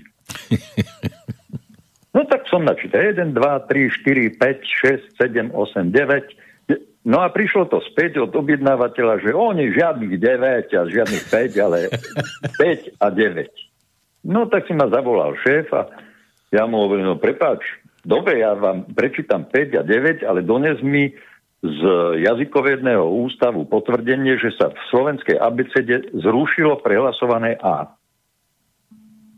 Ak mi to donesieš, prečítam 5 a prečítam 9. Ak to tam ešte stále je to prehlasované A, ak sú ešte stále v abecede tvrdé L, tak ja to budem, teda Mekeľ, tak ja to budem tak čítať, ako to je napísané. No tak to potom, keď videl, že so mnou nepohne, tak to dá niekomu inému. A musím povedať jedno, že nie som sám. Aj môj starší kolega a priateľ Dušan Jamrich používa aj prehlasované A ako prehlasované A. A keď ste si všimli aj v Zapkovej reči, to krásne ľa, tam, kde má byť. Viete, pani Poničanová to robila trochu inak. Ak niekto povedal pred ňou, a mohol to byť aj cudzí človek, že a vytiahol som šufrík a dal som tam noviny. A ona potichu prišla za ním, kolenom ho kopla do zadku a povedala, nehovorí sa šuflík, ešte aj to šuflík s mäkkým L, nehovorí sa šuflík, ale zásuvka. No keď... A dnes, keď si zoberiete, to, čo mňa bolí a leží mi na srdci, tie anglikanizmy, to nechajme bokom. Ale tie úplne nezmyselné slová, ktoré majú adekvátnu formu v slovenčine. Hej, ja si pamätám, nieraz sa stalo v spoločnosti, že sa rozprávalo, bol tam aj pán Valach, a niekto hovorí, no ja som proste povedal, že proste... A naraz si pán Valach kľakol. A všetci na neho pozerajú, čo sa deje. A on by povedali ste proste, tak prosím, lebo je adekvátny výraz jednoducho.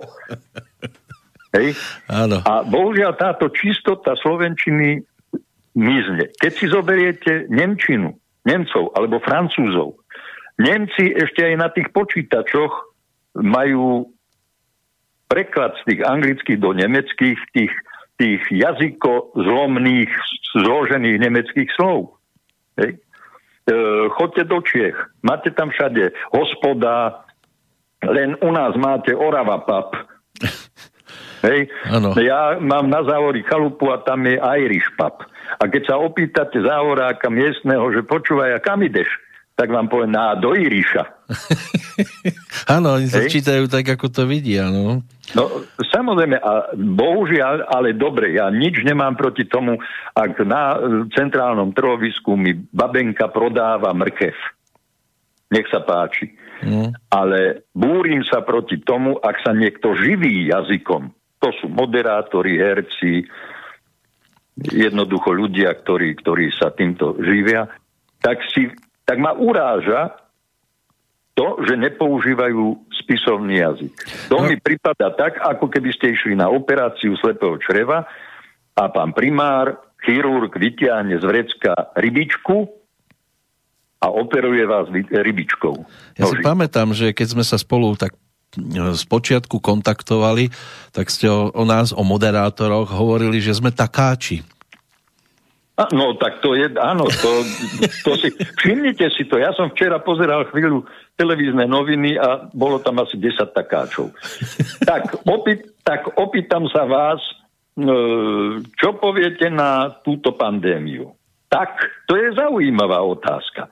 Tak pandémia, a každá veta začína tak, to je po prvé, a po druhé sa teraz rozmnožilo, ale pravdepodobne to, ja neviem, možno, že je to z anglického jazyka. Nepoužívajú bodku.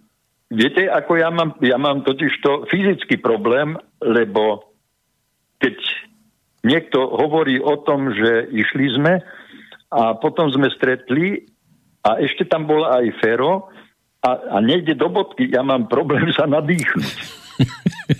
Lebo tá bodka má totižto aj fyziologické opodstatnenie. Áno. Že vám dá tú pauzičku nielen uvedomiť si tú vetu, čo bola predtým, ale aj nadýchnúť sa. A teraz sú mladí ľudia, ktorí idú v jednom šuse a ja dýcham jak krm na hus. A ono to žiaľ počuť asi aj z toho verejnoprávneho média, nielen zo súkromných. No a nehovoriac samozrejme o našich politikoch, tak to už je samostatná kapitola odjak živá, lebo kedysi som si povedal, dobre, no tak je to súdruh robotník, dobre, tak je to súdruh poľnohospodár, takí, čo boli na týchto postoch. Ale dnes všetko sa to hrdí až na výnimky normálne získaného vysokoškolského titulu. No tak potom si poviete pre pána Jana to čo je. Keď sme pri tej jazykovej kultúre, tak čo na to hovorili v televízii páni Emil Horváth Mladší a Dušan Jamrich? No, musím ešte povedať jednu vec, že Viliam Záborský napríklad naozaj pracoval aj, dá sa povedať, že na jazykovej kultúre, povedzme, ľudí, ktorí účinkovali v televízii. Ja teda viem, že za našej éry, keď nás učil, čo som spomínal, toho Otela, tak v podstate mal sedenia vtedy s hlásateľmi, s hlásateľkami a dá sa povedať, že ich po tej stránke reči, javiskovej reči alebo televíznej reči pripravoval. Musíme spomenúť ešte aj to, že vlastne pracoval ako teoreticky, sú jeho skripta, napokon prednášal teóriu javiskového prejavu, výslovnosť a prednes, to sú normálne skripta. A mám taký dojem, že nejak pokiaľ som to sledoval, tak neboli prekonané alebo napísané inak, že lepšie sa z nich ako vychádza. A vedel veľmi dobre vysvetliť veršové systémy. A to nie je len otázka toho, či recituješ alebo nerecituješ. Keď zvládneš slabičník a slabično-prízvučný veršový systém s jambickým pôdorysom, dajme tomu, no tak môžeš hrať všetky veršované hry, ktoré sú. No, ja si pamätám, keď sme začínali my v tom 95. roku, tak k nám chodili dokonca z Bratislavy rôzne dámy, ktoré nás učili aj na ten mikrofón rozprávať, aj nejakým spôsobom tie vety vyskladať tak, aby to nebolo zbytočné točenie sa okolo horúcej kaše. A to sme boli čisto len moderátori. Dnes mi prídu mnohí ako samorasty a hlavne sledujú toho, kto je populárny, obľúbený, hoci teda nemusí mať úplne tú správnu výslovnosť a z každého rádia počujeme OK, alright a podobne, hoci sme na Slovensku. Takže pán Šimonovič, ešte raz vašim smerom sa obraciam. Tá kultúra jazyková, už sme naznačili, nie je to nič, čo by sa dalo brať ako, že toto je naše rodinné striebro. To určite nie, ale viete, dnes je metóda asi taká. Hlavná vec, že má napíchané pery a vyzerá ako kačica. To, že šušle. Dokonca sú reportéri, ktorí račkujú. To nikoho nezaujíma. Hlavná vec, že je to celebrita, hlavná vec, že ako si vyzerá, hlavná vec, že bola v smotánke, lebo kto nebol v smotánke, ako keby nežil. Chvála Pánu Bohu, nežijem. Takže bohužiaľ, tak toto vyzerá. No a keď to zvrtneme zase smerom k pánovi Záborskému, myslíte si, že alebo ako by on postupoval, keby mu na takú hodinu recitácie prišiel niekto, kto račkuje napríklad? No okamžite by ho poslal k logopédovi. Bol aj taký prípad na Vysokej škole muzických umení, že na prvý raz, keď prišiel na pohovory, ani ho nevzali, lebo račkoval. Ale ten človek, ja ho nebudem menovať, ale ten človek bol tak ctižiadostivý a tak chcel byť hercom a stal sa veľmi dobrým hercom, výborným hercom, že si našiel súkromného logopéda a behom roka dokázal z toho R prejsť na normálne R. Lebo veľakrát račkovanie nie je organická chyba, ale povedzme zlozvyk alebo návyk akýsi, hej. Áno. Takisto povedzme S alebo Č alebo niektoré z týchto hlások, hej. Dá sa to všetko naučiť. Ešte by som spomenul majstra Záborského v jednom, v čom bol veľký pre mňa ako pedagóg. My sme mali takú asistentku na javiskovú reč, ktorá nám tlačila stále do hlavy rezonančné dutiny a tú rezonančnú dutinu musíš mať a do hlavy to musíš dostať. A mne už to tak liezlo hore krkom, že som išiel raz za pánom profesorom, hovorím, pán profesor, teda vec sa má takto. Ešte bol dekanom, tuším, som mu hovoril, magnificencie. Vec sa má takto. Ja, keď si to dám do tej hlavovej dutiny, tak mne ten hlas ide vyššie a je mi to neprirodzené. A on sa na mňa tak pozrel a hovorí. A ja som sa sťažoval teda, že asistentka stále chce, aby som išiel do hlavovej dutiny a on mi hovorí, Vykašli sa na to. Máš prirodzenú hrudnú dutinu, tak ju používaj. Viete, aj v tom bolo evidentné, že vychádzal z poslucháča, herectva teda, ne poslucháča ako konzumenta, ale vychádzal z nás. Ešte jednu vec si všímam často, hlavne keď človek počúva rádio a keď tam príde herec vášho typu, tak žasnem nad tým, ako dokáže dodržiavať medzery medzi slovami a nevyplňa ich zbytočným a. Lebo aj toto je dosť veľká vada aj pri moderátoroch. Viete, veľká chyba. V Čechách by to bola vada, u nás je to chyba. Áno, no. Viete, to je... Ja vám poviem, v čom to je. V čítaní. Ja som aj mojim deťom od malička vtĺkal do hlavy. Čítaj. Poprvé, rozšíriš si slovnú zásobu. Po druhé, a čo je veľmi dôležité, naučí sa, tvoja šedá kôra odfotografuje pravopis a ty nikdy nebudeš mať problémy s diktátom. A musím povedať, ja sám na sebe som to zistil už dávno a veľakrát sa mi stalo, že keď som nevedel, aké i tam napísať, tak som si to napísal aj tvrdo, aj mäkko. A musím povedať, že niečo v hlave mi povedalo, toto je zle, toto je správne. A bolo to správne. Naozaj ten mozog si to ako si zapamätá, odfotografuje a je to tam. A potom samozrejme zaniknú také tie, ako vy hovoríte, pravda, no, čiže... Reku a proste, no viete, to sú... Áno, také pomôcky barličky, ale niekto až príliš veľa týchto barličiek potom má vo svojom slovníku. Používajú veľmi často áno. A potom áno. Aj by som to povedal, ale nemôžem teraz. Ale sa pri vás dobre aj učí takéto veci odstraňovať, tak snáď to nebude potom v iných reláciách cítiť.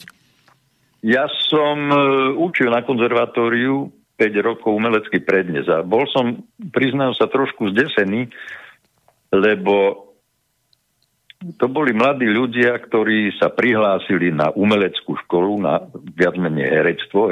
Za mojej éry konzervatória nemali herecký odbor, to boli len hudobno-tanečné. No ale teraz sú a pri prvých hodinách umeleckého prednesu, keď som povedal, samozrejme aj po vzore môjho pedagoga, pána profesora Záborského, hovorím, no deti, ale musíme prejsť trošku aj na teóriu verša. Tak ako Dušan povedal pred chvíľou o verši.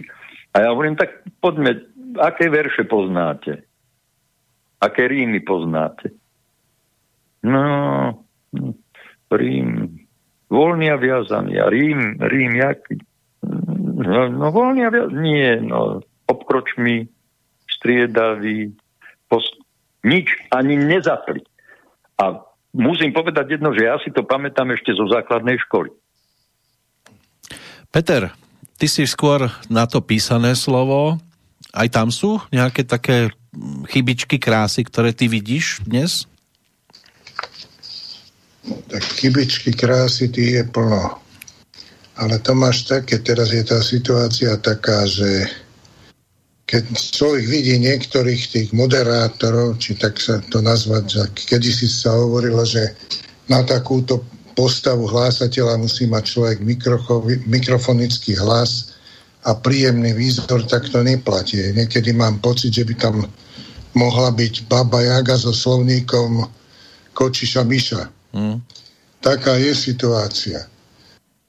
Bohužiaľ, no a čo sa týka tej prípravy textov, no je to ťažko posúdiť, lebo mám pocit, že mnohokrát sa ani nepripravujú, že to trepu, ako to príde. A čo je zaujímavé, často, že som zacitoval Vila Záborského v jednej veci, že čo povedal, že najväčšie nebezpečenstvo pre ďalší rozvoj slovenského herectva nevidím ani v tak mechanickom prenášaní civilného hereckého prejavu z televízie na javisko, ale skôr v tom, že sa herecká práca začína podobať na pásovú výrobu. A to je cítiť nielen v divadle, to je cítiť aj inde, aj v televízii. Vidíš to. Kedysi, čo ja viem, keď som robil nejaké televízne pondelky, tam bola príprava, tie veci sa skúšali. Tam, kým sa šlo na ostru, tak to bolo nachystané. Teraz, pokiaľ viem, sa príde a hneď je ostrá. Ako bude, tak bude, to jedno. No, málo je veľký času. Rozdiel v príprave veci. To je tiež otázka smerom k pánovi Šimonovičovi. Ako dlho trvá vôbec natočenie, alebo trvalo svojho času ešte pred tým novembrom 89 natočenie nejakej inscenácie?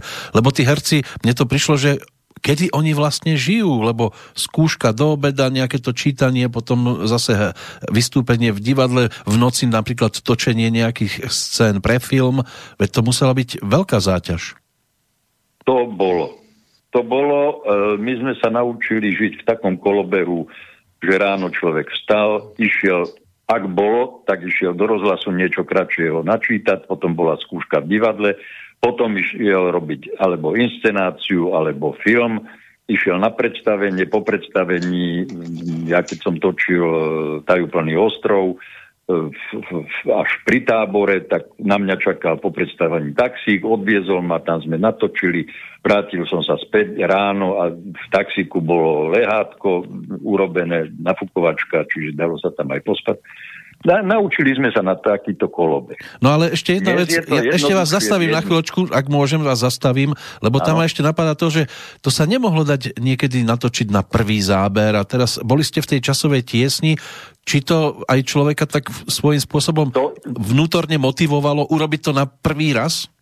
Nie. Musím povedať tak, existovalo, napríklad zoberme si len rozhlas. Aj v rozhlase existovala tzv. Preberačka, to znamená, urobila sa povedzme hra, a tá hra predtým, než išla do vysielaní, musela prebehnúť cez tú komisiu preberaciu. Hej? Samozrejme, že bolo tam aj kvôli, povedzme, ideológii, ale najmä tam bolo kvôli technickej čistote a kvôli hereckej čistote. Nepustil ten režisér, ktorému, povedzme, pri nahrávaní niečo ušlo.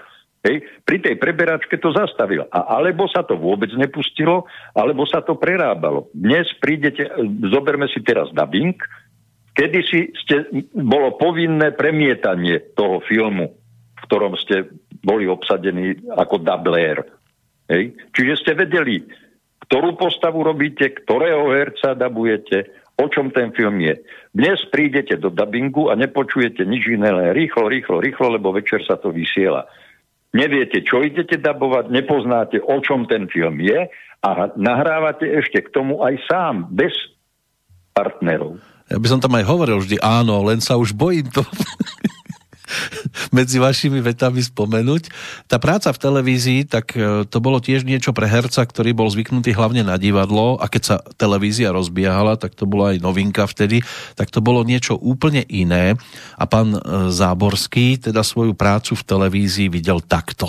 To je veľmi vážny problém pre toho, kto dlhé roky hrával len na javisku, pretože však filmová kamera pracuje s detailom a tam každá maličkosť znamená obrovský veľa, kdežto na javisku je ten odstup od diváka. Takže tam predovšetkým to, že treba tlmiť ten prejav vo všetkých prostriedkoch. Pravda, niektorí skrývajú svoju vlastnú prázdnotu tým, že hovoria, že to je ako ten pravý civilný prejav, pretože dneska toto vplýva však aj na herecký prejav na javisku. No ale tu je dôležité jedno, čo tak dosť často hovorí vám, keď chceme tlmiť, tak musíme mať čo.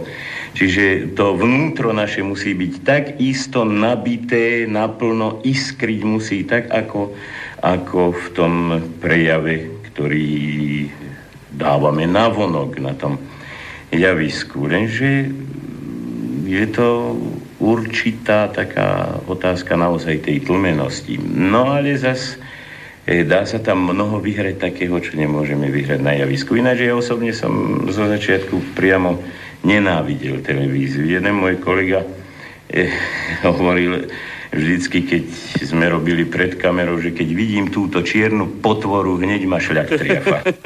V zmysle mešťackej morálky boli sme odjakživa netvormi. Spomente si na Goetheho, Balzaka, Baudelaira, Verlaina, Rambauda, Edgara Allana Poea. A nie len to. Sprvoti sa svet len zhrozil. Počase nás obdivovalo stále viac a viac práve, pretože sme netvormi. Stúpali sme po sociálnom rebríčku, takže nás obdivovali ako vyššie bytosti. Spoločnosť nás nie len akceptovala, ale dokonca sa zaujímala o náš život. Stali sme sa snom miliónov ako ľudia, ktorí si všetko môžu dovoliť, ktorí si všetko majú dovoliť. Naše umenie je iba priepustný list pre naše neresti a dobrodružstvá. Domnievate sa, že by som bol dostal Nobelovú cenu za novelu Vraha dieťa, keby som sám nebol býval týmto vrahom? Pozrite na tieto listy. Je ich celá hromada v mojej izbe.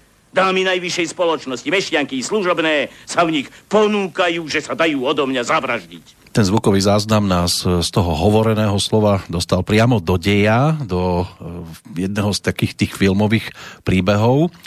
A teraz otázka smerom k pánovi Polákovi. Rozdiel medzi Viliamom Záborským, divadelným hercom, a tým filmovým, televíznym hercom, vy ste tam nejak postrehli, alebo bolo to v podstate, bol to Viliam Záborský ako celok? Tak vychádza treba z toho faktu, že u pána Viliama Záborského sme cítili tú úctu v jazyku. Tu v princípe dodržiaval tak v televízii, tak v rozhlase, tak ako aj vo filme. Však on nakrútil vyše 20 filmov, medzi nimi Štvorilku napríklad, alebo ďalšie iné, 44. Boli to dobré filmy a obstál v nich. A v tejto súvislosti ale treba inú vec povedať, že v divadle ako takom je jazyk, reč v podstate jedným z mnohých, z viacerých prostriedkov tej syntézy divadelného diela, alebo filmového, alebo televízneho, na tom nezáleží. Proste sú tam, len pokiaľ ide o herca, je to jednak jeho hlas, jednak jeho gesto, jednak jeho mimika, jeho pohyb. Áno.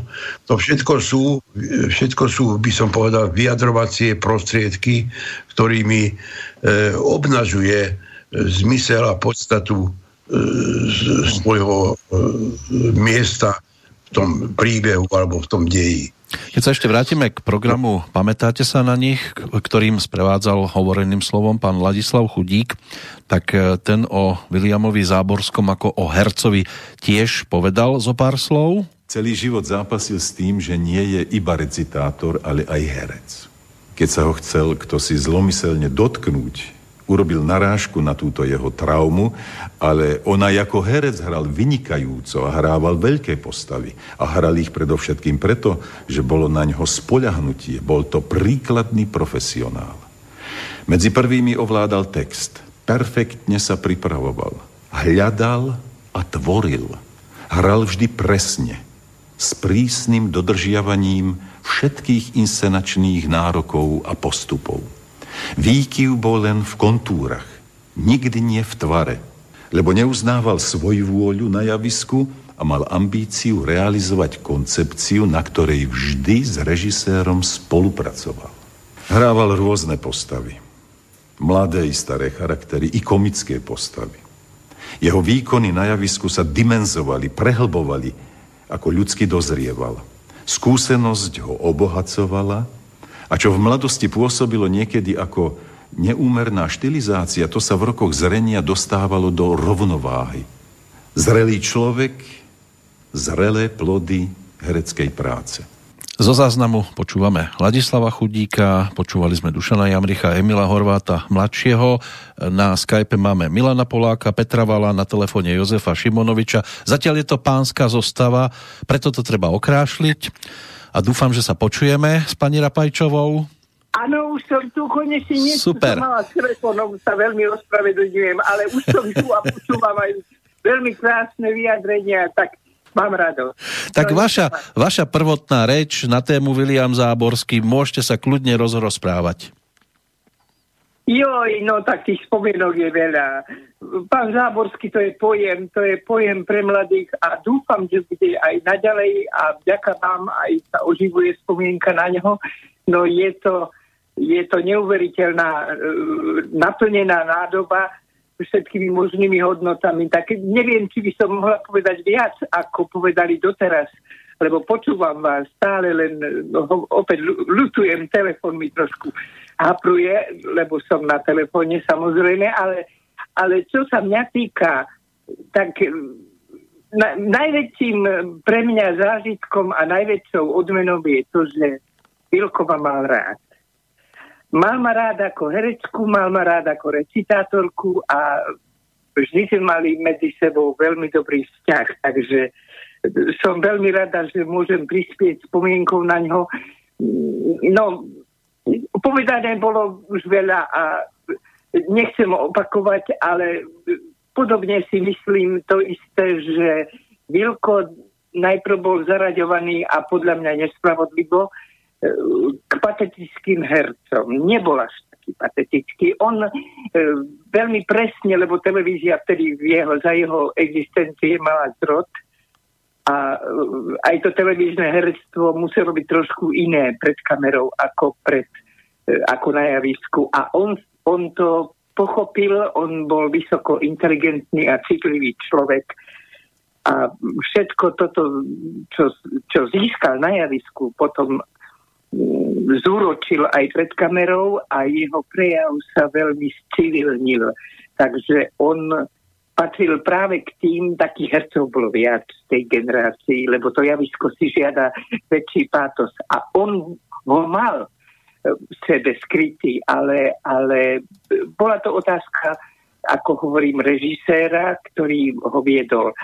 A takisto aj ako recitátor. Najprv bol patetický, ale potom vieme veľmi dobre, že veľmi poľučtil a civilnil Hviezdoslava a Holého, autorov vysokonáročných smerom k forme, a on ako recitátor ich podal tak, že im každý rozumie. No vy ste to krásne ste to povedali, že vás mal rád. Mne z tých záberov, ktoré som si dohľadal, a z tých zvukov, mne prišlo v podstate, že on asi ani nevedel nemať rád. Aj, vedel. Vedel? vedel a boli aj takí poslucháči, ktorým on nedovolil dokončiť školu. Napríklad ako profesor bol vysokonáročný, hlavne na rečový prejav, a bol takou autoritou, že ho všetci rešpektovali. Aj pedagógovia hereckej tvorby. Vždy bol predsedom prijímacej komisie a keď on povedal, že niekoho nepríjmu, tak sa to rešpektovalo.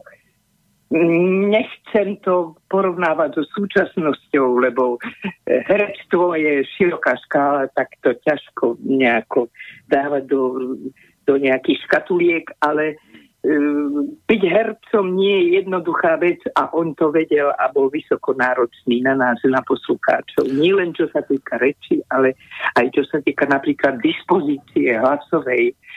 On ako znalec, odborník, však napísal aj odborné skripta, vedel aj napríklad odhadnúť istú fyziologickú dispozíciu mladého herca, či má dostatočne vyvinuté artikulačné ústroje a to všetko. Jednoducho, on bol vo všetkom maximalista. Takže mám na ňo krásne spomienky a opäť opakujem, najväčšou mojou devízou a vyznamenaním bolo, že ma mal rád. Takže to bolo pre mňa najväčšie vyznamenanie. Keď sa vrátim k tým zvukovým záznamom, tak Emil Horváth mladší sa vyjadril aj na tú tému, že sa pán Záborský často radil so študentami o tom, ako hrať. Tak si to poďme vypočuť. Najskôr tu jeho verziu. Bol dosť sebakritický. To je úžasná vlastnosť. V podstate dá sa povedať, že aj o sebe pochyboval alebo si overoval. Ja sa pamätám, že keď mal povedzme inscenáciu v televízii, myslím, že Johana Borkmana hral, tak sa nás aj pýtal, ako sme to vnímali a tak ďalej. A nemuseli sme len chváliť, alebo sme povedali niečo ako diváci k tej situácii, tak si to zobral k srdcu. mal takú svoju v úvodzovkách filozofiu, hovoril, že v hereckom živote je to tak, že nie každý deň je nedeľa, že sú aj tie všedné dni a ešte som si zapamätal, to som si dokonca niekde aj do nejakého scenára napísal, že hovorí, vieš, v divadle sa nevyhneš pri hereckej práci ani prúseru, ale ten prúser musí byť poctivý. A v tomto bol úžasný, preto sa asi mohol dopracovať aj, dá sa povedať, tam, kde je, pretože on bol naozaj pán herec a pán recitátor. Pani Rapajčová, dá sa s tým súhlasiť? No samozrejme, podpisujem všetkými desiatimi.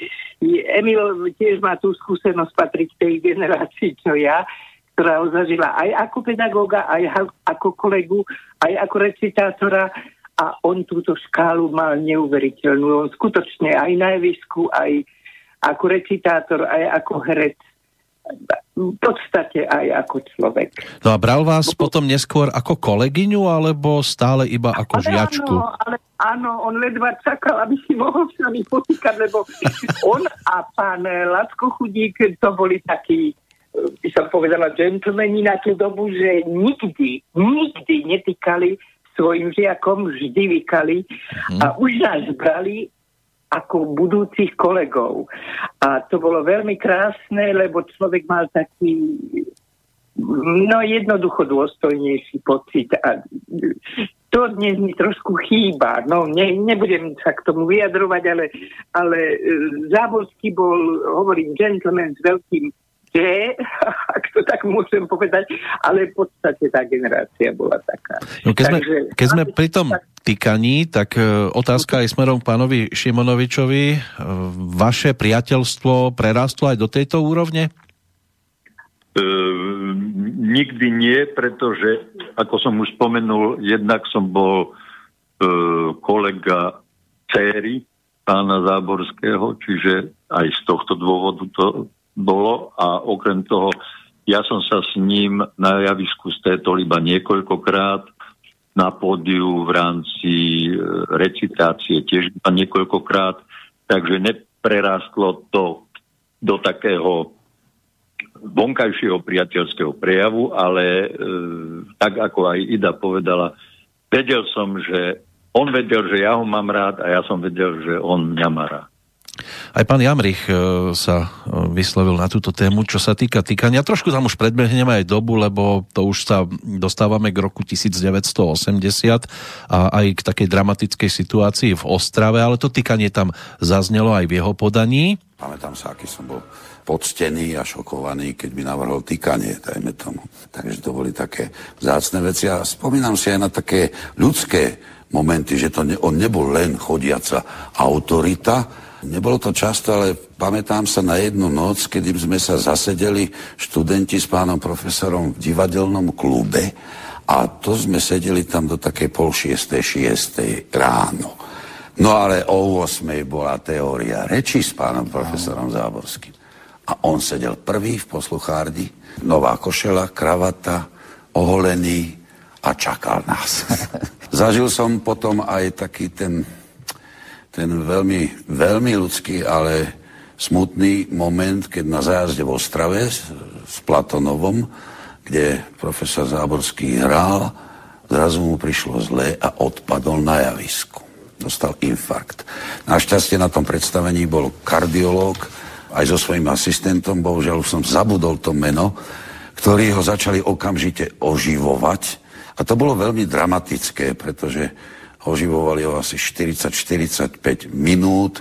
Našťastie mali sanitku, ktorá priviezla aj tie elektrošoky. Málo. Ale čo bolo najdramatickejšie, bolo to, že tých 40 minút, ako ho masíroval, aby ho oživil, a tá masáž bola výrazná, masívna, tak si počul jeho hlas. V divadle bolo absolútne ticho a tie dychy rozochvievali hlasivky a jeho hlasom bolo počuť ha. No a samozrejme pán doktor mu dal injekcie do srdca, hadičky do úst, prebral sa A čo chcel robiť? Hrať ďalej. Vstal a chcel hovoriť tú repliku, pri ktorej odpadol. Tak toto sú veci, ktoré som vždy obdivoval pri profesionáloch, že aj po ťažkom momente sa dokázali a chceli vrátiť do tej svojej pôvodnej pozície a v prípade herca je to o to obdivuhodnejšie, že potom musí naštartovať aj tú pamäť. Takže opäť otázka aj smerom k pani Rapajčovej. Niečo na tento spôsob sa vám tiež vybavuje? Aj v prípade niekoho iného napríklad. Nemusí to byť len pán Záborský. Ale áno, no tak hlavne to týkanie, to bolo vždy problémom, pretože vtedajší pedagógovia boli veľké autority a Záborský rozhodne k ním patril. A ja som inak na hereckú tvorbu mala Ladislava Chudíka. A ten sa už hneval na mňa, lebo ja som mu ani po skončení školy nedokázala povedať ty. To bolo trvalo asi 2 alebo 3 roky, než som sa dokázala premôcť a začali mu týkať a on povedal, že to konečne. No ale to som nevládala a nevedela, ale pretože on bol pre mňa niečo nedosažiteľné, niečo tak vysoko postavené a taký rešpekt vo mne vzbudzoval, že som jednoducho nemohla mu povedať tak ľahko ty. Ale stalo sa a potom sme boli dobrí kamaráti, ale vždy ten rešpekt napríklad zostal. Ano, tam... A to isté bolo u Záborského. Tam boli 3 také momenty, ktoré by sa dali povyťahnuť. Napríklad je to ponocovanie s takýmito postavami, hereckými legendami. Zažili ste aj vy nejaké nezabudnutelné nočné stretnutia, po ktorých mohlo nasledovať aj to, čo bolo spomínané, že potom do školy rýchlo a on už sedel pripravený ako profesor a vy ste sa museli dávať do poriadku. Ale áno, on bol veľmi joviálny, veľmi prístupný a hlavne v tom poslednom období, keď už zažil tú krízu, o akej hovoril Dušan, no nebolo to príjemné, nebolo to veselé a zrejme ani pre neho to nebolo jednoduché, napriek tomu existoval a ešte aj na škole občas sa objavilo, ale to už prednášky sme mávali obyčajne vo vinárni. On nás Jakov pozval na 2 deci červeného vína, no a tam sme posedeli a pri stole sme debatovali.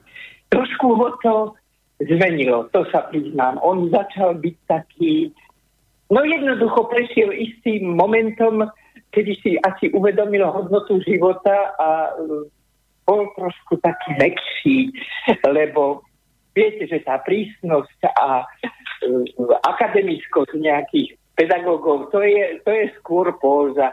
Ale on ju mal síce prirodzene, ale veľmi sa zmenil. Potom sme boli kamaráti a pamätám sa, že ešte ako poslucháčku mám mnohokrát odviezol aj autom domov, lebo bolo vzdialené naše študentské miesto, kde sme chodili do školy a on robil rozvoz pre poslucháčov napríklad. Tým bol taký veľmi prijatý. Veľmi si nás kúpil a veľmi sme ho mali radi. Napriek tomu, že teda sme sa ho aj báli. Ano, to bol jeden z mála pedagógov, ktorého sa poslucháči báli. Aký bol k mužom, to už som viac menej si vypozoroval v odpovediach tých ďalších rečníkov, ale aký bol smerom k ženám? Ale no tak, to netrúfam si hodnotiť. Ja som vždy zachovávala ten presný odstup, ale napríklad bol veľmi náročný aj čo sa týka zjavu. Aj vždy tvrdil a hovoril, že herečka musí aj fyzicky ospadbať. A v tom sa si hladkom ako drukovali, pretože keď som napríklad v prvom ročníku som pribrala, a Lacko prišiel za mnou a hovorí, ale Ida, pre Boha, uvedom sa, že bude herečka, divadlo je od slova dívať sa, tak musíš zbadať na to, aby si nejak vyzeral. Lebo ja som dovtedy dosť fyzicky zahýbala, na škole už to odpadlo, no ale potom prišiel Milan Sládek a ten nás dal do Lacky. Ale jeden je fakt, že aj Záborský, aj Lacko boli ľudia a boli chlapi a muži, ktorým záležalo na tom, aby ženy dobre vyzerali. Tak to si myslím, že to nie je mínus, to je plus. Teraz otázka smerom k pánovi Šimonovičovi. Dúfam, že sa počujeme. Áno. Super. Čo taká indispozícia aj na divadle, aj v televízii? Postihlo vás to prípadne niekoho vo vašej blízkosti? A ako sa toto rieši? No pokiaľ myslíte indispozíciu... Zdravotnú teraz myslím, nejakú takú, ako bolo napríklad aj to srdce, ktoré tam žiaľ teda zlyhalo vtedy? No viete, ono, herci to je taký, alebo teda boli, bola taká zvláštna kasta. Ja si nepamätám za mojej éry, či už to bolo v divadle v Nitre, alebo v poetickom divadle, na Novej Sedine, že by sa nehralo pre indispozíciu herca. Herec hral aj v horúčkach, aj v teplotách, hral aj keď mal psychické problémy. Ja napríklad konkrétne vám môžem povedať, že hral som predstavenie aj v ten večer, keď mi cez deň zomrela maloletá dcéra. Čiže a ja sa dnes čudujem, koľkokrát je divadlo, teda predstavenie zrušené pre indispozíciu herca. Tak sa pýtam, môže byť indispozícia alkoholická? Samozrejme, v tom prípade sa nedá hrať, to je jasné. Je to vidieť dosť, no. Ale mám taký pocit, že trošku ako celá teraz to zo všeobecním, celá táto mladšia generácia je ako si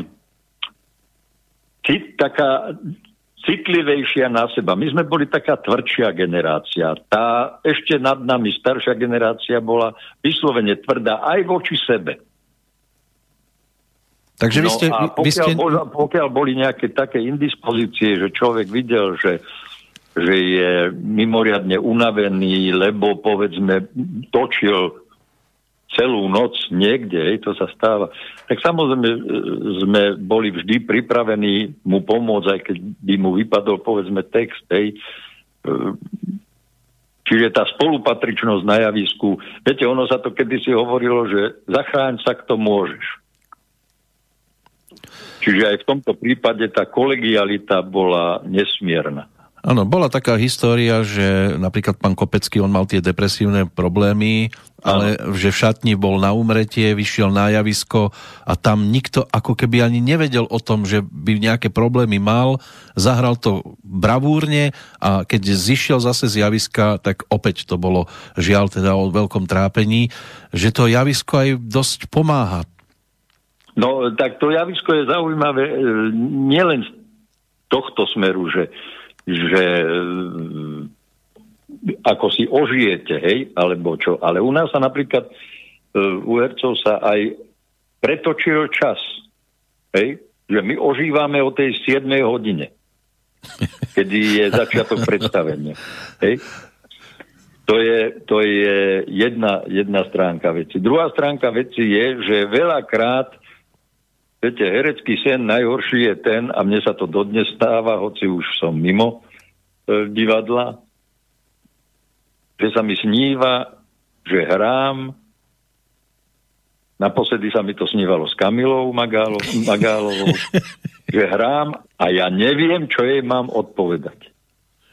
Okno. A zobudím sa, chvíľu pozerám do blba a hovorím si, chvala Pánu Bohu, toto bol len sen.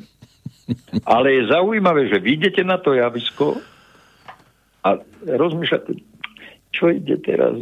A prídete na ten štand a viete to. Pani Rapajčová sa tam vzadu smeje. Asi má k tomu čo povedať. Mám jednu krásnu spomienku, ale dokonca by som povedala, teraz nehovoríme o ňom, ale moja spomienka sa pojí na Vlada Millera, nebohého, tiež veľkého herca a rada som s ním hrávala a on nemal rád verš. Skutočne on prvý tiež vedel text, ale musel byť v próze. Ako náhle sme hrali Calderona alebo niečo vo verši, tak prišiel na skúšku a úplne nervózny, nešťastný, že on sa text ťažko učí, lebo že to je presné, no tak samozrejme, lebo tam je rím, tam je presný rytmus a musí to dodržať, tam je tá precíznosť väčšia, proze sa dá improvizovať. No a raz na javisku mu vypadol text práve v tomto verši a zaujímavé, že pokračoval ďalej. Vlado bol Vladom zostal, samozrejme išiel ďalej, hovoril, malo to rytmus, malo to rým, ale nikto nevedel o tom hovoriť, pretože skutočne perfektne to zvládol a mal hudobné cítenie, takže ten rytmus a melodika sedeli, len hovorím, význam sa stratil. A potom som išla za ním do šatne a hovorím, Vlado, preboha, čo si to tam táral, čo to bol za výstup? A on hovorí, no tak vypadol mi text, ale aplaz bol, to bolo dôležité, nie? No takže... takže to je taká... Toto je výpadok textu mozgový, hej? Počujeme sa? Áno, počujeme vás, no, hovorte. Toto je výpadok mozgový. Ja som zažil s ďalším mojim vzácnym človekom, vzácnym hercom, majstrom Hubom, sme mali taký recitál spolu a keďže to bolo veľmi veľa strán a nebolo času ani si to pozrieť, naučiť sa to naspamäť, tak sme to mali v rukách. A išli sme na preskačku, jednu báseň, on jednu ja. A on v tom svojom takom tom elegantnom, lebo všetky ženy, čo sedeli v hľadisku, bolo to v mestskej knižnici, to je také komorné prostredie a všetky ženy tak s úžasom pozerali na majstra Hubu, myslím Mikuláša Hubu, hej? Staršieho. Ano. A on recitoval a pri tom svojom takom... urobil takéto gesto a tie papiere mu vyleteli z rúk. A rozsypali sa po celom tom javišťatku. A ja si hovorím, Pane Bože, a čo teraz bude? No tak dobre, ja som odrecitoval 6. stranu a on znovu takouto svojou obrovskou eleganciou si tak čupol, zdvihol papier a recitoval po mojej 6. strane stranu 12. A keď som ja zazišiel 7. stranu a 8. stranu, tak on znovu si tak pokľakol, zdvihol a recitoval stranu 22. A keď vám poviem, neuveríte mi, keď vám poviem, že ja som mal pocit, že to má logiku, že to má náväznosť. Ja, ktorý som poznal ten text, tak mi neuveríte. Nikto z tých ľudí, čo tam sedeli, a myslím, že to bolo, dokonca neviem, či to nebolo nejaké vystúpenie pri príležitosti Medzinárodného dňa žien, lebo mám stále pocit, že tam bolo, že plné to bolo len žien. Tie boli presvedčené, že takto to malo byť. Čiže aj v tomto to herectvo skýta také nestratiť sa, neznervózneť tak príšerne, aby som dal vedieť. To bol prípad, čo som vám spomínal. Záborský a Bujari som ani Junák, teda Juraj som ani Bujak. To je to, čo Ida spomínala Vladomiller, hej? A to je množstvo ďalších. A keď už sa náhodou stane, že teda už je naozaj zle, tak my keď sme hrali Jánošika podľa Vivaldiho, tak môj vzácny, milý a pre mňa veľmi milý kolega Janko Kroner už nevedel, že čo a hral Jánošika, tak sa jednoducho otočil na šepkárku a čo teraz? Ona mu nahlas povedala, pokračovalo sa ďalej a diváci to zobrali, akože tak to má byť. Áno. Takto herectvo si vyžaduje určite aj rôzne nečakané situácie, keď teda ešte si dáme a doprajeme hlas pána Záborského práve na tému herectvo, plus teda talent a umenie všeobecne, tak on tiež svojho času povedal aj tieto slová. Škola nemôže nikoho naučiť hrať divadlo, najmä ak nemá talent. Lenže talent je len predpoklad, podmienka, aby sa mohol človek stať hercom. Je to tak v každom umení. Talent je, povedzme, hrozno. A z hrozna sa pri zlom zaobchádzaní môže stať aj ocot. Škola môže ukázať len cestu, naučiť hereckej technike, ale aj tú techniku si adept musí osvojiť jedine, ak bude prísny sám voči sebe. Je to drina. Každodenný tvrdý tréning, ako vo športe. Až keď máme svoj nástroj dokonale pripravený, až potom môžeme na ňom začať hrať, robiť divadlo. A potom nás čaká ďalšia drina, umelecká, lenže tá už má vzrušujúcu náplň vášnivej umeleckej tvorby. A ešte dačo. V umení človek musí dávať vždy viac, než očakáva, že sa mu vráti. Ale potom sa mu môže stať aj to, že sa mu znásobene vráti, čo vôbec nečakalo. A to sú slová, ku ktorým už by sa pomaličky ani nemuselo nič dodávať, napriek tomu, keďže sme už takmer vo finále nášho dnešného rozprávania na túto tému, tak si spravíme také záverečné koliečko. Začneme pani Rapajčovou. Tak k týmto slovám asi len treba povedať, že ani po rokoch na tom sa nič nemení, zostávajú v platnosti. Máte pravdu, ale opäť opakujem, som vďačná vám za tento ponor do minulosti, do histórie, lebo to sú ľudia, na ktorých nemožno zabudnúť. A Záborský jednoducho k ním patrí.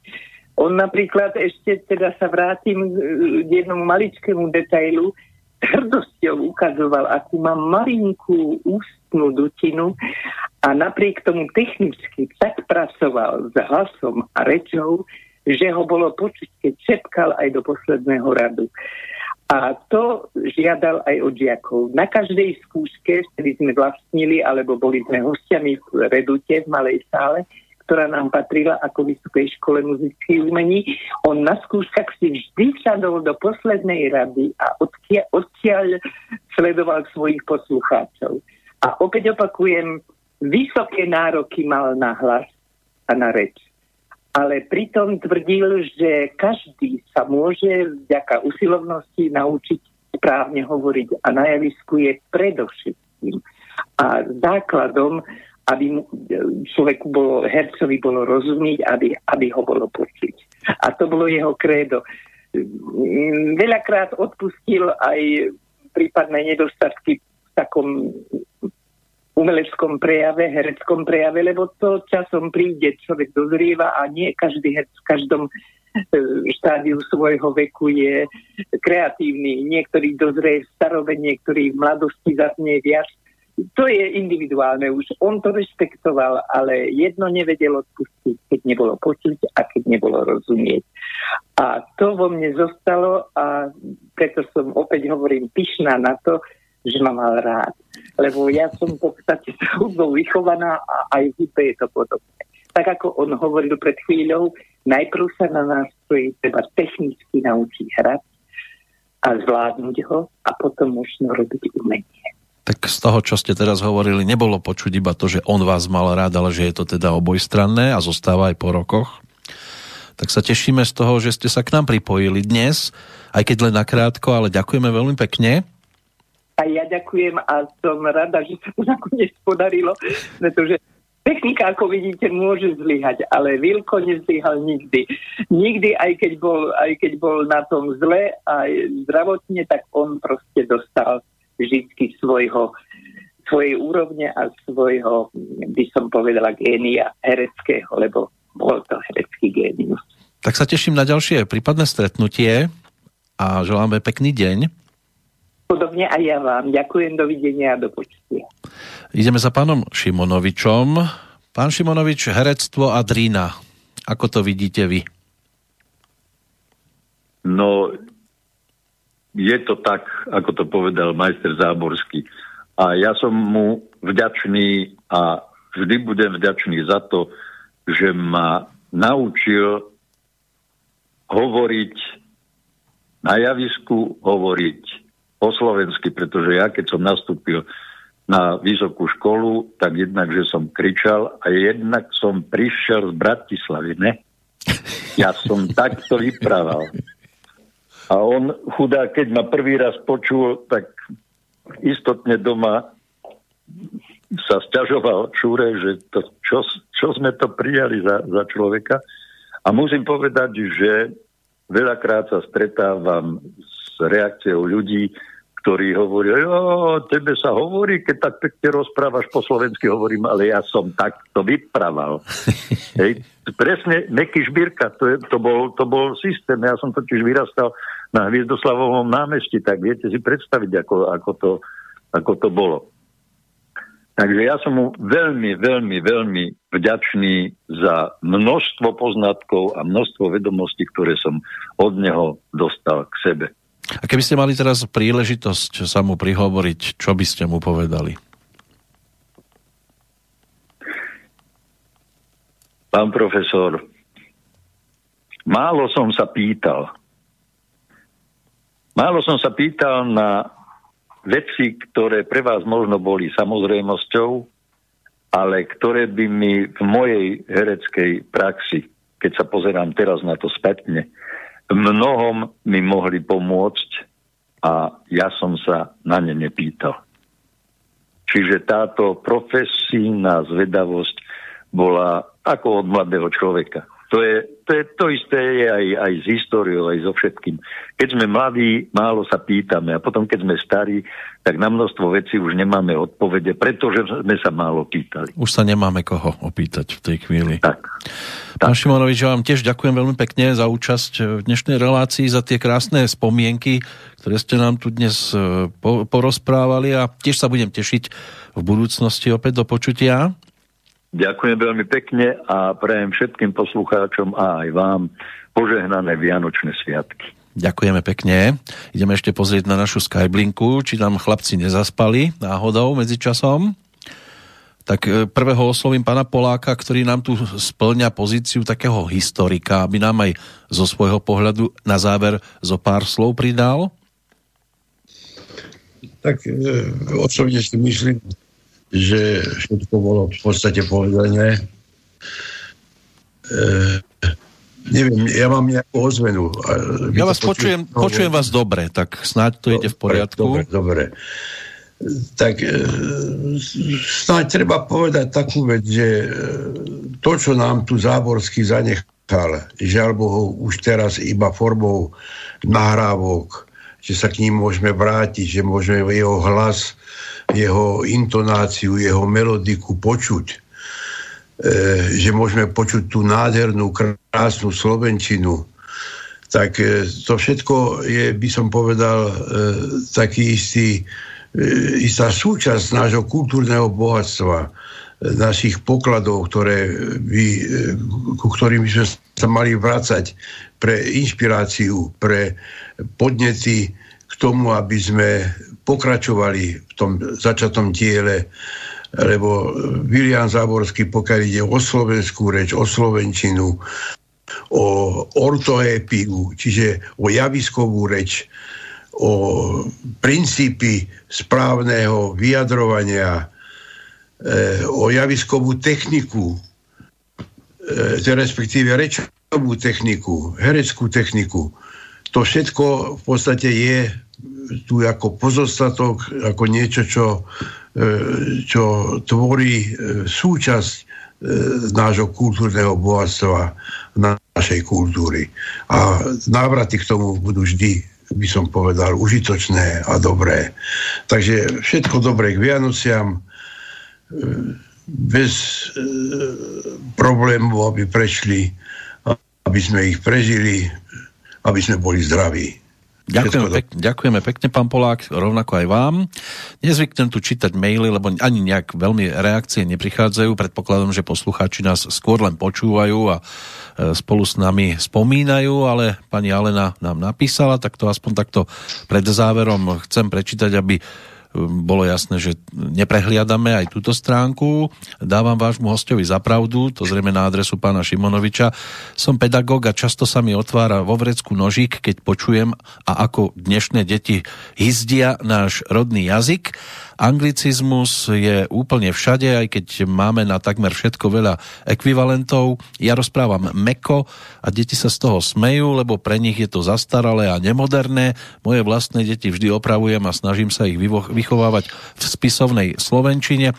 Veľmi mi na obrazovke chýbajú skutoční herci a nie tí šašovia, čo si hovoria herci, to je hanba národa. Ďakujem za skvelého hostia a pripomenutie toho, čo bolo dobré a plnohodnotné. My ďakujeme samozrejme za reakciu. Peter, dostávame sa do finále, ty budeš tým finishmanom našej štafety. No, mali sme tu dnes možnosť spomínať naozaj na veľkú hereckú legendu, majstra slova a prednesu, na pána Záborského. tak zo pár slov od teba na záver. Tak povedal by som, že Zabko bol súčasťou hviezdneho ansámblu. Ako Milan Polák hovoril, že tie 60. roky to bola zlatá éra Národného divadla. Tam boli neopakovateľné krásne hlasy. Každý bol iný typ, keď si zoberieme Machata, Valach, Huba, Kráľovičová, Pantík, Dibarbora, Pantík, Gregor. Vašek. Iné, všetko bolo svojrázne a proste tí ľudia nemali chybu. To bol jeden veľký orchester alebo možno orgán so svojimi píšťalami, ktorá robila každej svoje. To bol proste zostava taká. Ten Záborský tam bol niečo, čo bol taký strážca tej javiskovej reči, strážca hlasu. Kedysi ešte v jeho ére s takým nepodareným hlasom to sa ani nepríjmalo na školu. To proste neprichádzalo do úvahy. Čo teraz ideme do divadla a keď herec začne hovoriť a ste v 5. rade a není mu rozumieť, kým nemá soplom mikrofón nalepený na čele, to kedysi neexistovalo. A navyše u tohto Zabka bola jedna ohromná vlastnosť, bola taká prajenosť. Ida Rapajčová vedela vyprávať, jak sa tešil potom, keď dostala cenu na festivale za herecký výkon v Varese. A ďalšia vec je, že z neho mali v podstate kvôli tomuto hlasovému mali strach aj trochu spoluherci, lebo napomenul napríklad Marina Kráľovičová hrala v prvom Herodesovi, hrala Salome. A Záborský strašne trval, aby všetko bolo presne dôkladné a jej mala také nejaké priehľadné mušelinové šaty a tej je kdo si pred výstupom ukradol. Takže v 55. roku vyšla v Gorálkach, v podstate, ktoré boli a také v niečom nič. Čiže šokovaní diváci videli plný striptíz. Prvý ako na Slovensku, to nikde nebolo, hneď v Národnom divadle. No, ona bola zdesená, že čo bude teraz, čo jej povedia, najmä sa bála Záborského a v takej tej úzkej chodbičke, o ktorú čo spomínal Jožo, pozrel sa na ňu a podal jej ruku. Bola si skvelá, aspoň vidím, že tu máme naozaj krásnu dámu.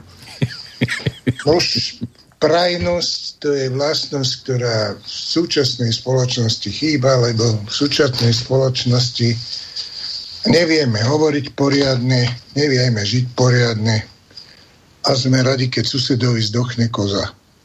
A všetka česť Viliamovi Záborskému za to, čo urobila, že bol. Aj tebe treba poďakovať za tento nápad takýchto našich rozprávaní, lebo ty si taký náš, dalo by sa povedať, že duchovný otec týchto stretnutí. Dávaš dohromady veľké herecké legendy, ktoré sa nám takýmto spôsobom môžu prihovárať a spomínať na veľké postavy. Na záver tu máme bodku, ktorá by bodkou asi mala byť, že? Čo sa týka recitátorského umenia pána Záborského. A myslím si, že Morho pustíš. Áno, Morho tam máme pripravené. Lebo to zelektrizovalo ľudí na Bradle, čo som ja bol, to proste to znelo tak, že to... No, to je výborná bodka. A dokonca veľmi aktuálna. Aj si to vychutnáme, teda nie je ten záznam úplne najkvalitnejší, ale lepší žiaľ nemáme. Možno keby sme mali prístup do archívov Slovenského rozhlasu a televízie, tak by to bolo podstatne lepšie. Neviem teraz, že či tam majú dochovaný lepší záznam, ale predpokladám, že asi áno. Tak my len s tým, čo, ako sa hovorí, internet dal, tak si teraz pripomenieme umelecký prednes pána Záborského práve v tomto úžasnom titule s názvom Morho. Peter, chceš k tomu ešte niečo dodať? Ja k tomu by som povedal len to, že chvála Bohu, že Morho, chvála Bohu, že teraz a prajem všetkým poslucháčom aj tebe požehnané Vianoce, aby vás choroba obchádzala zďaleka rovnako ako všelijakí otravní ľudia. Ďakujeme pekne a teším sa aj v novom roku do počutia. Zleteli orly statri tiahnu na podolia, ponad vysoké hory, ponad rovné polia. Preleteli cez Dunaj, cez tú šíru vodu, sadli tam za pomedzím slovenského rodu. Duní Dunaj a luna za lunou sa valí. Nad ním svieti pevný hrad na vysokom pralí. Pod tým hradom Riman cár zastal si táborom. Belia sa rady šiatrov, deľakým priestorom. Pokraj tábora sedí cár na zlatom stolci, okol neho cárska stráž, tuhí to paholci. A pred cárom družina neveliká stojí. Sú to cudzí víťazi, každý v jasnej zbroji. Pobelavú kaderia šije im otáča, modré ich oči bystro okolo si páča. Rostom sú ako jedle, pevný ani skala. Zdalo by sa ti, že ich jedna matier mala. Krásna zem, jej končiny valný Dunaj vlaží a Tatra skalnou hradbou okolo nej sa váží. Tá zem, tie pyšné hory, tie žírne moravy, to vlast ich, to kolíska dávna synov slávy. Slovenský rod ich poslal zo slávneho snemu, aby išli s pozdravom k cárovi rímskemu. Oni čelom nebijú, do nôh nepadajú, taká otroč neznáma slovenskému kraju. Lež Božie dary nesú, chlieb a soľ cárovi, a smelými sa jemu primlúvajú slovy. Národ slovenský, kňazstvo i staršina naša, kroz nás ti slávny cáre svoj pozdrav prináša. Zem tá, na ktorú kročiť mieni tvoja noha, to je zem naša, daná Slovanom od Boha. Pozri, tu jej končiny valný Dunaj vlaží, tam Tatra skalnou hradbou okol nej sa váží. A zem to požehnaná, chvála Bohu z neba, máme pri vernej práci voždy svoj kus chleba. Zvyk náš je nie napadať cudzie vlasti s bojom. Slovan na svojom seje, až nielen na svojom. Cudzie nežiada. Ale ak na naše dvere zaklope ruka cudzia v úprimnej dôvere, to je ten je, či on zblízka, či zdeľaka, vodne v noci na stole dar Božího čaká.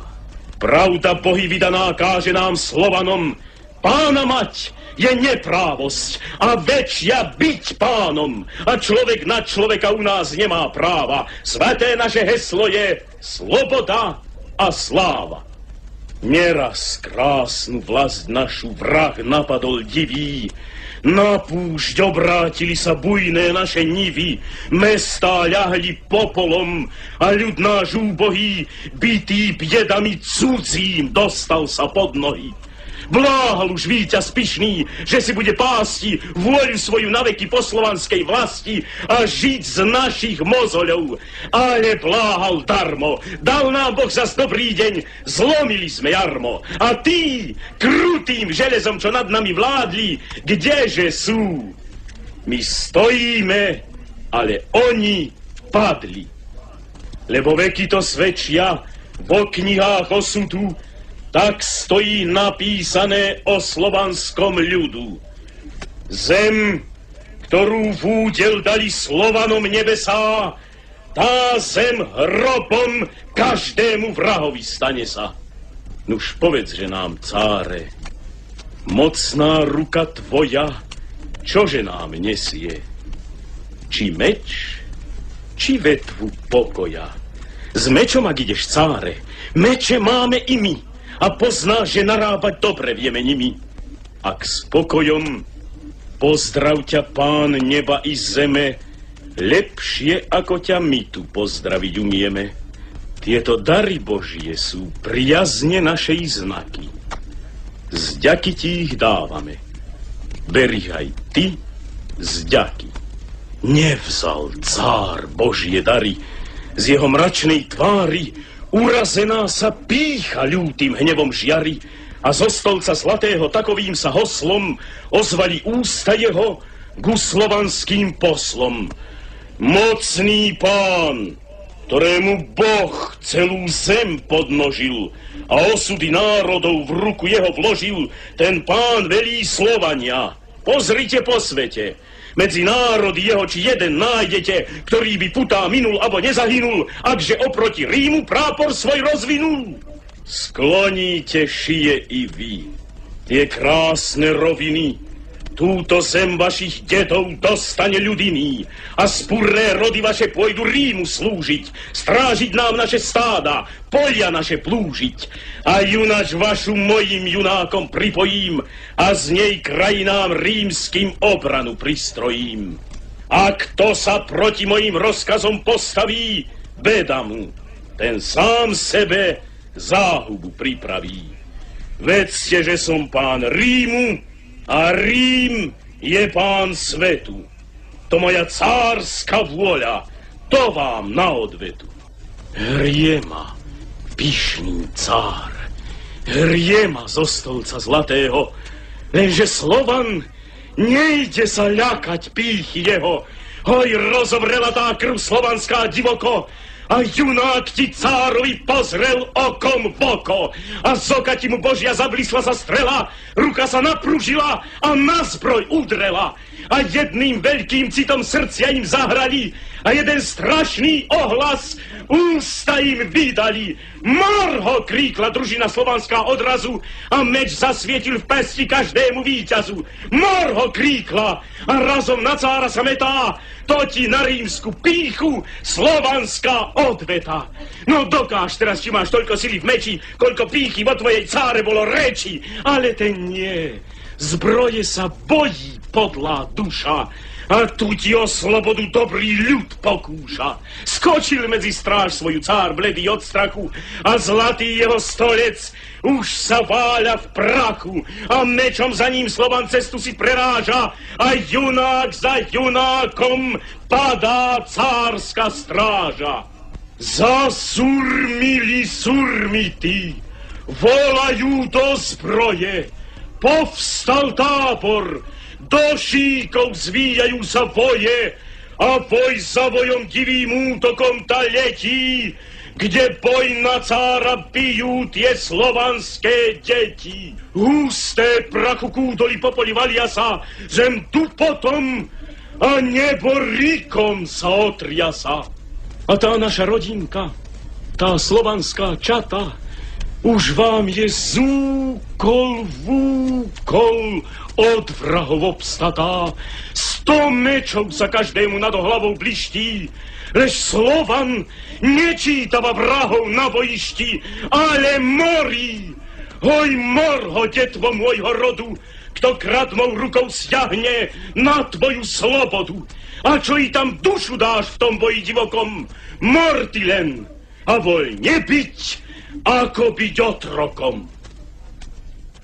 Zúri boj a našina stala si dokola. To vie, že premoc rímsku jej moc nepredolá.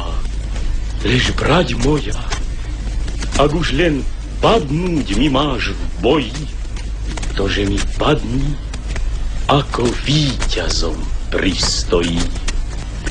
A môj Slovan ešte raz bystré hodil zraky ponad tie šíre rovne na kraj svoj deľaký.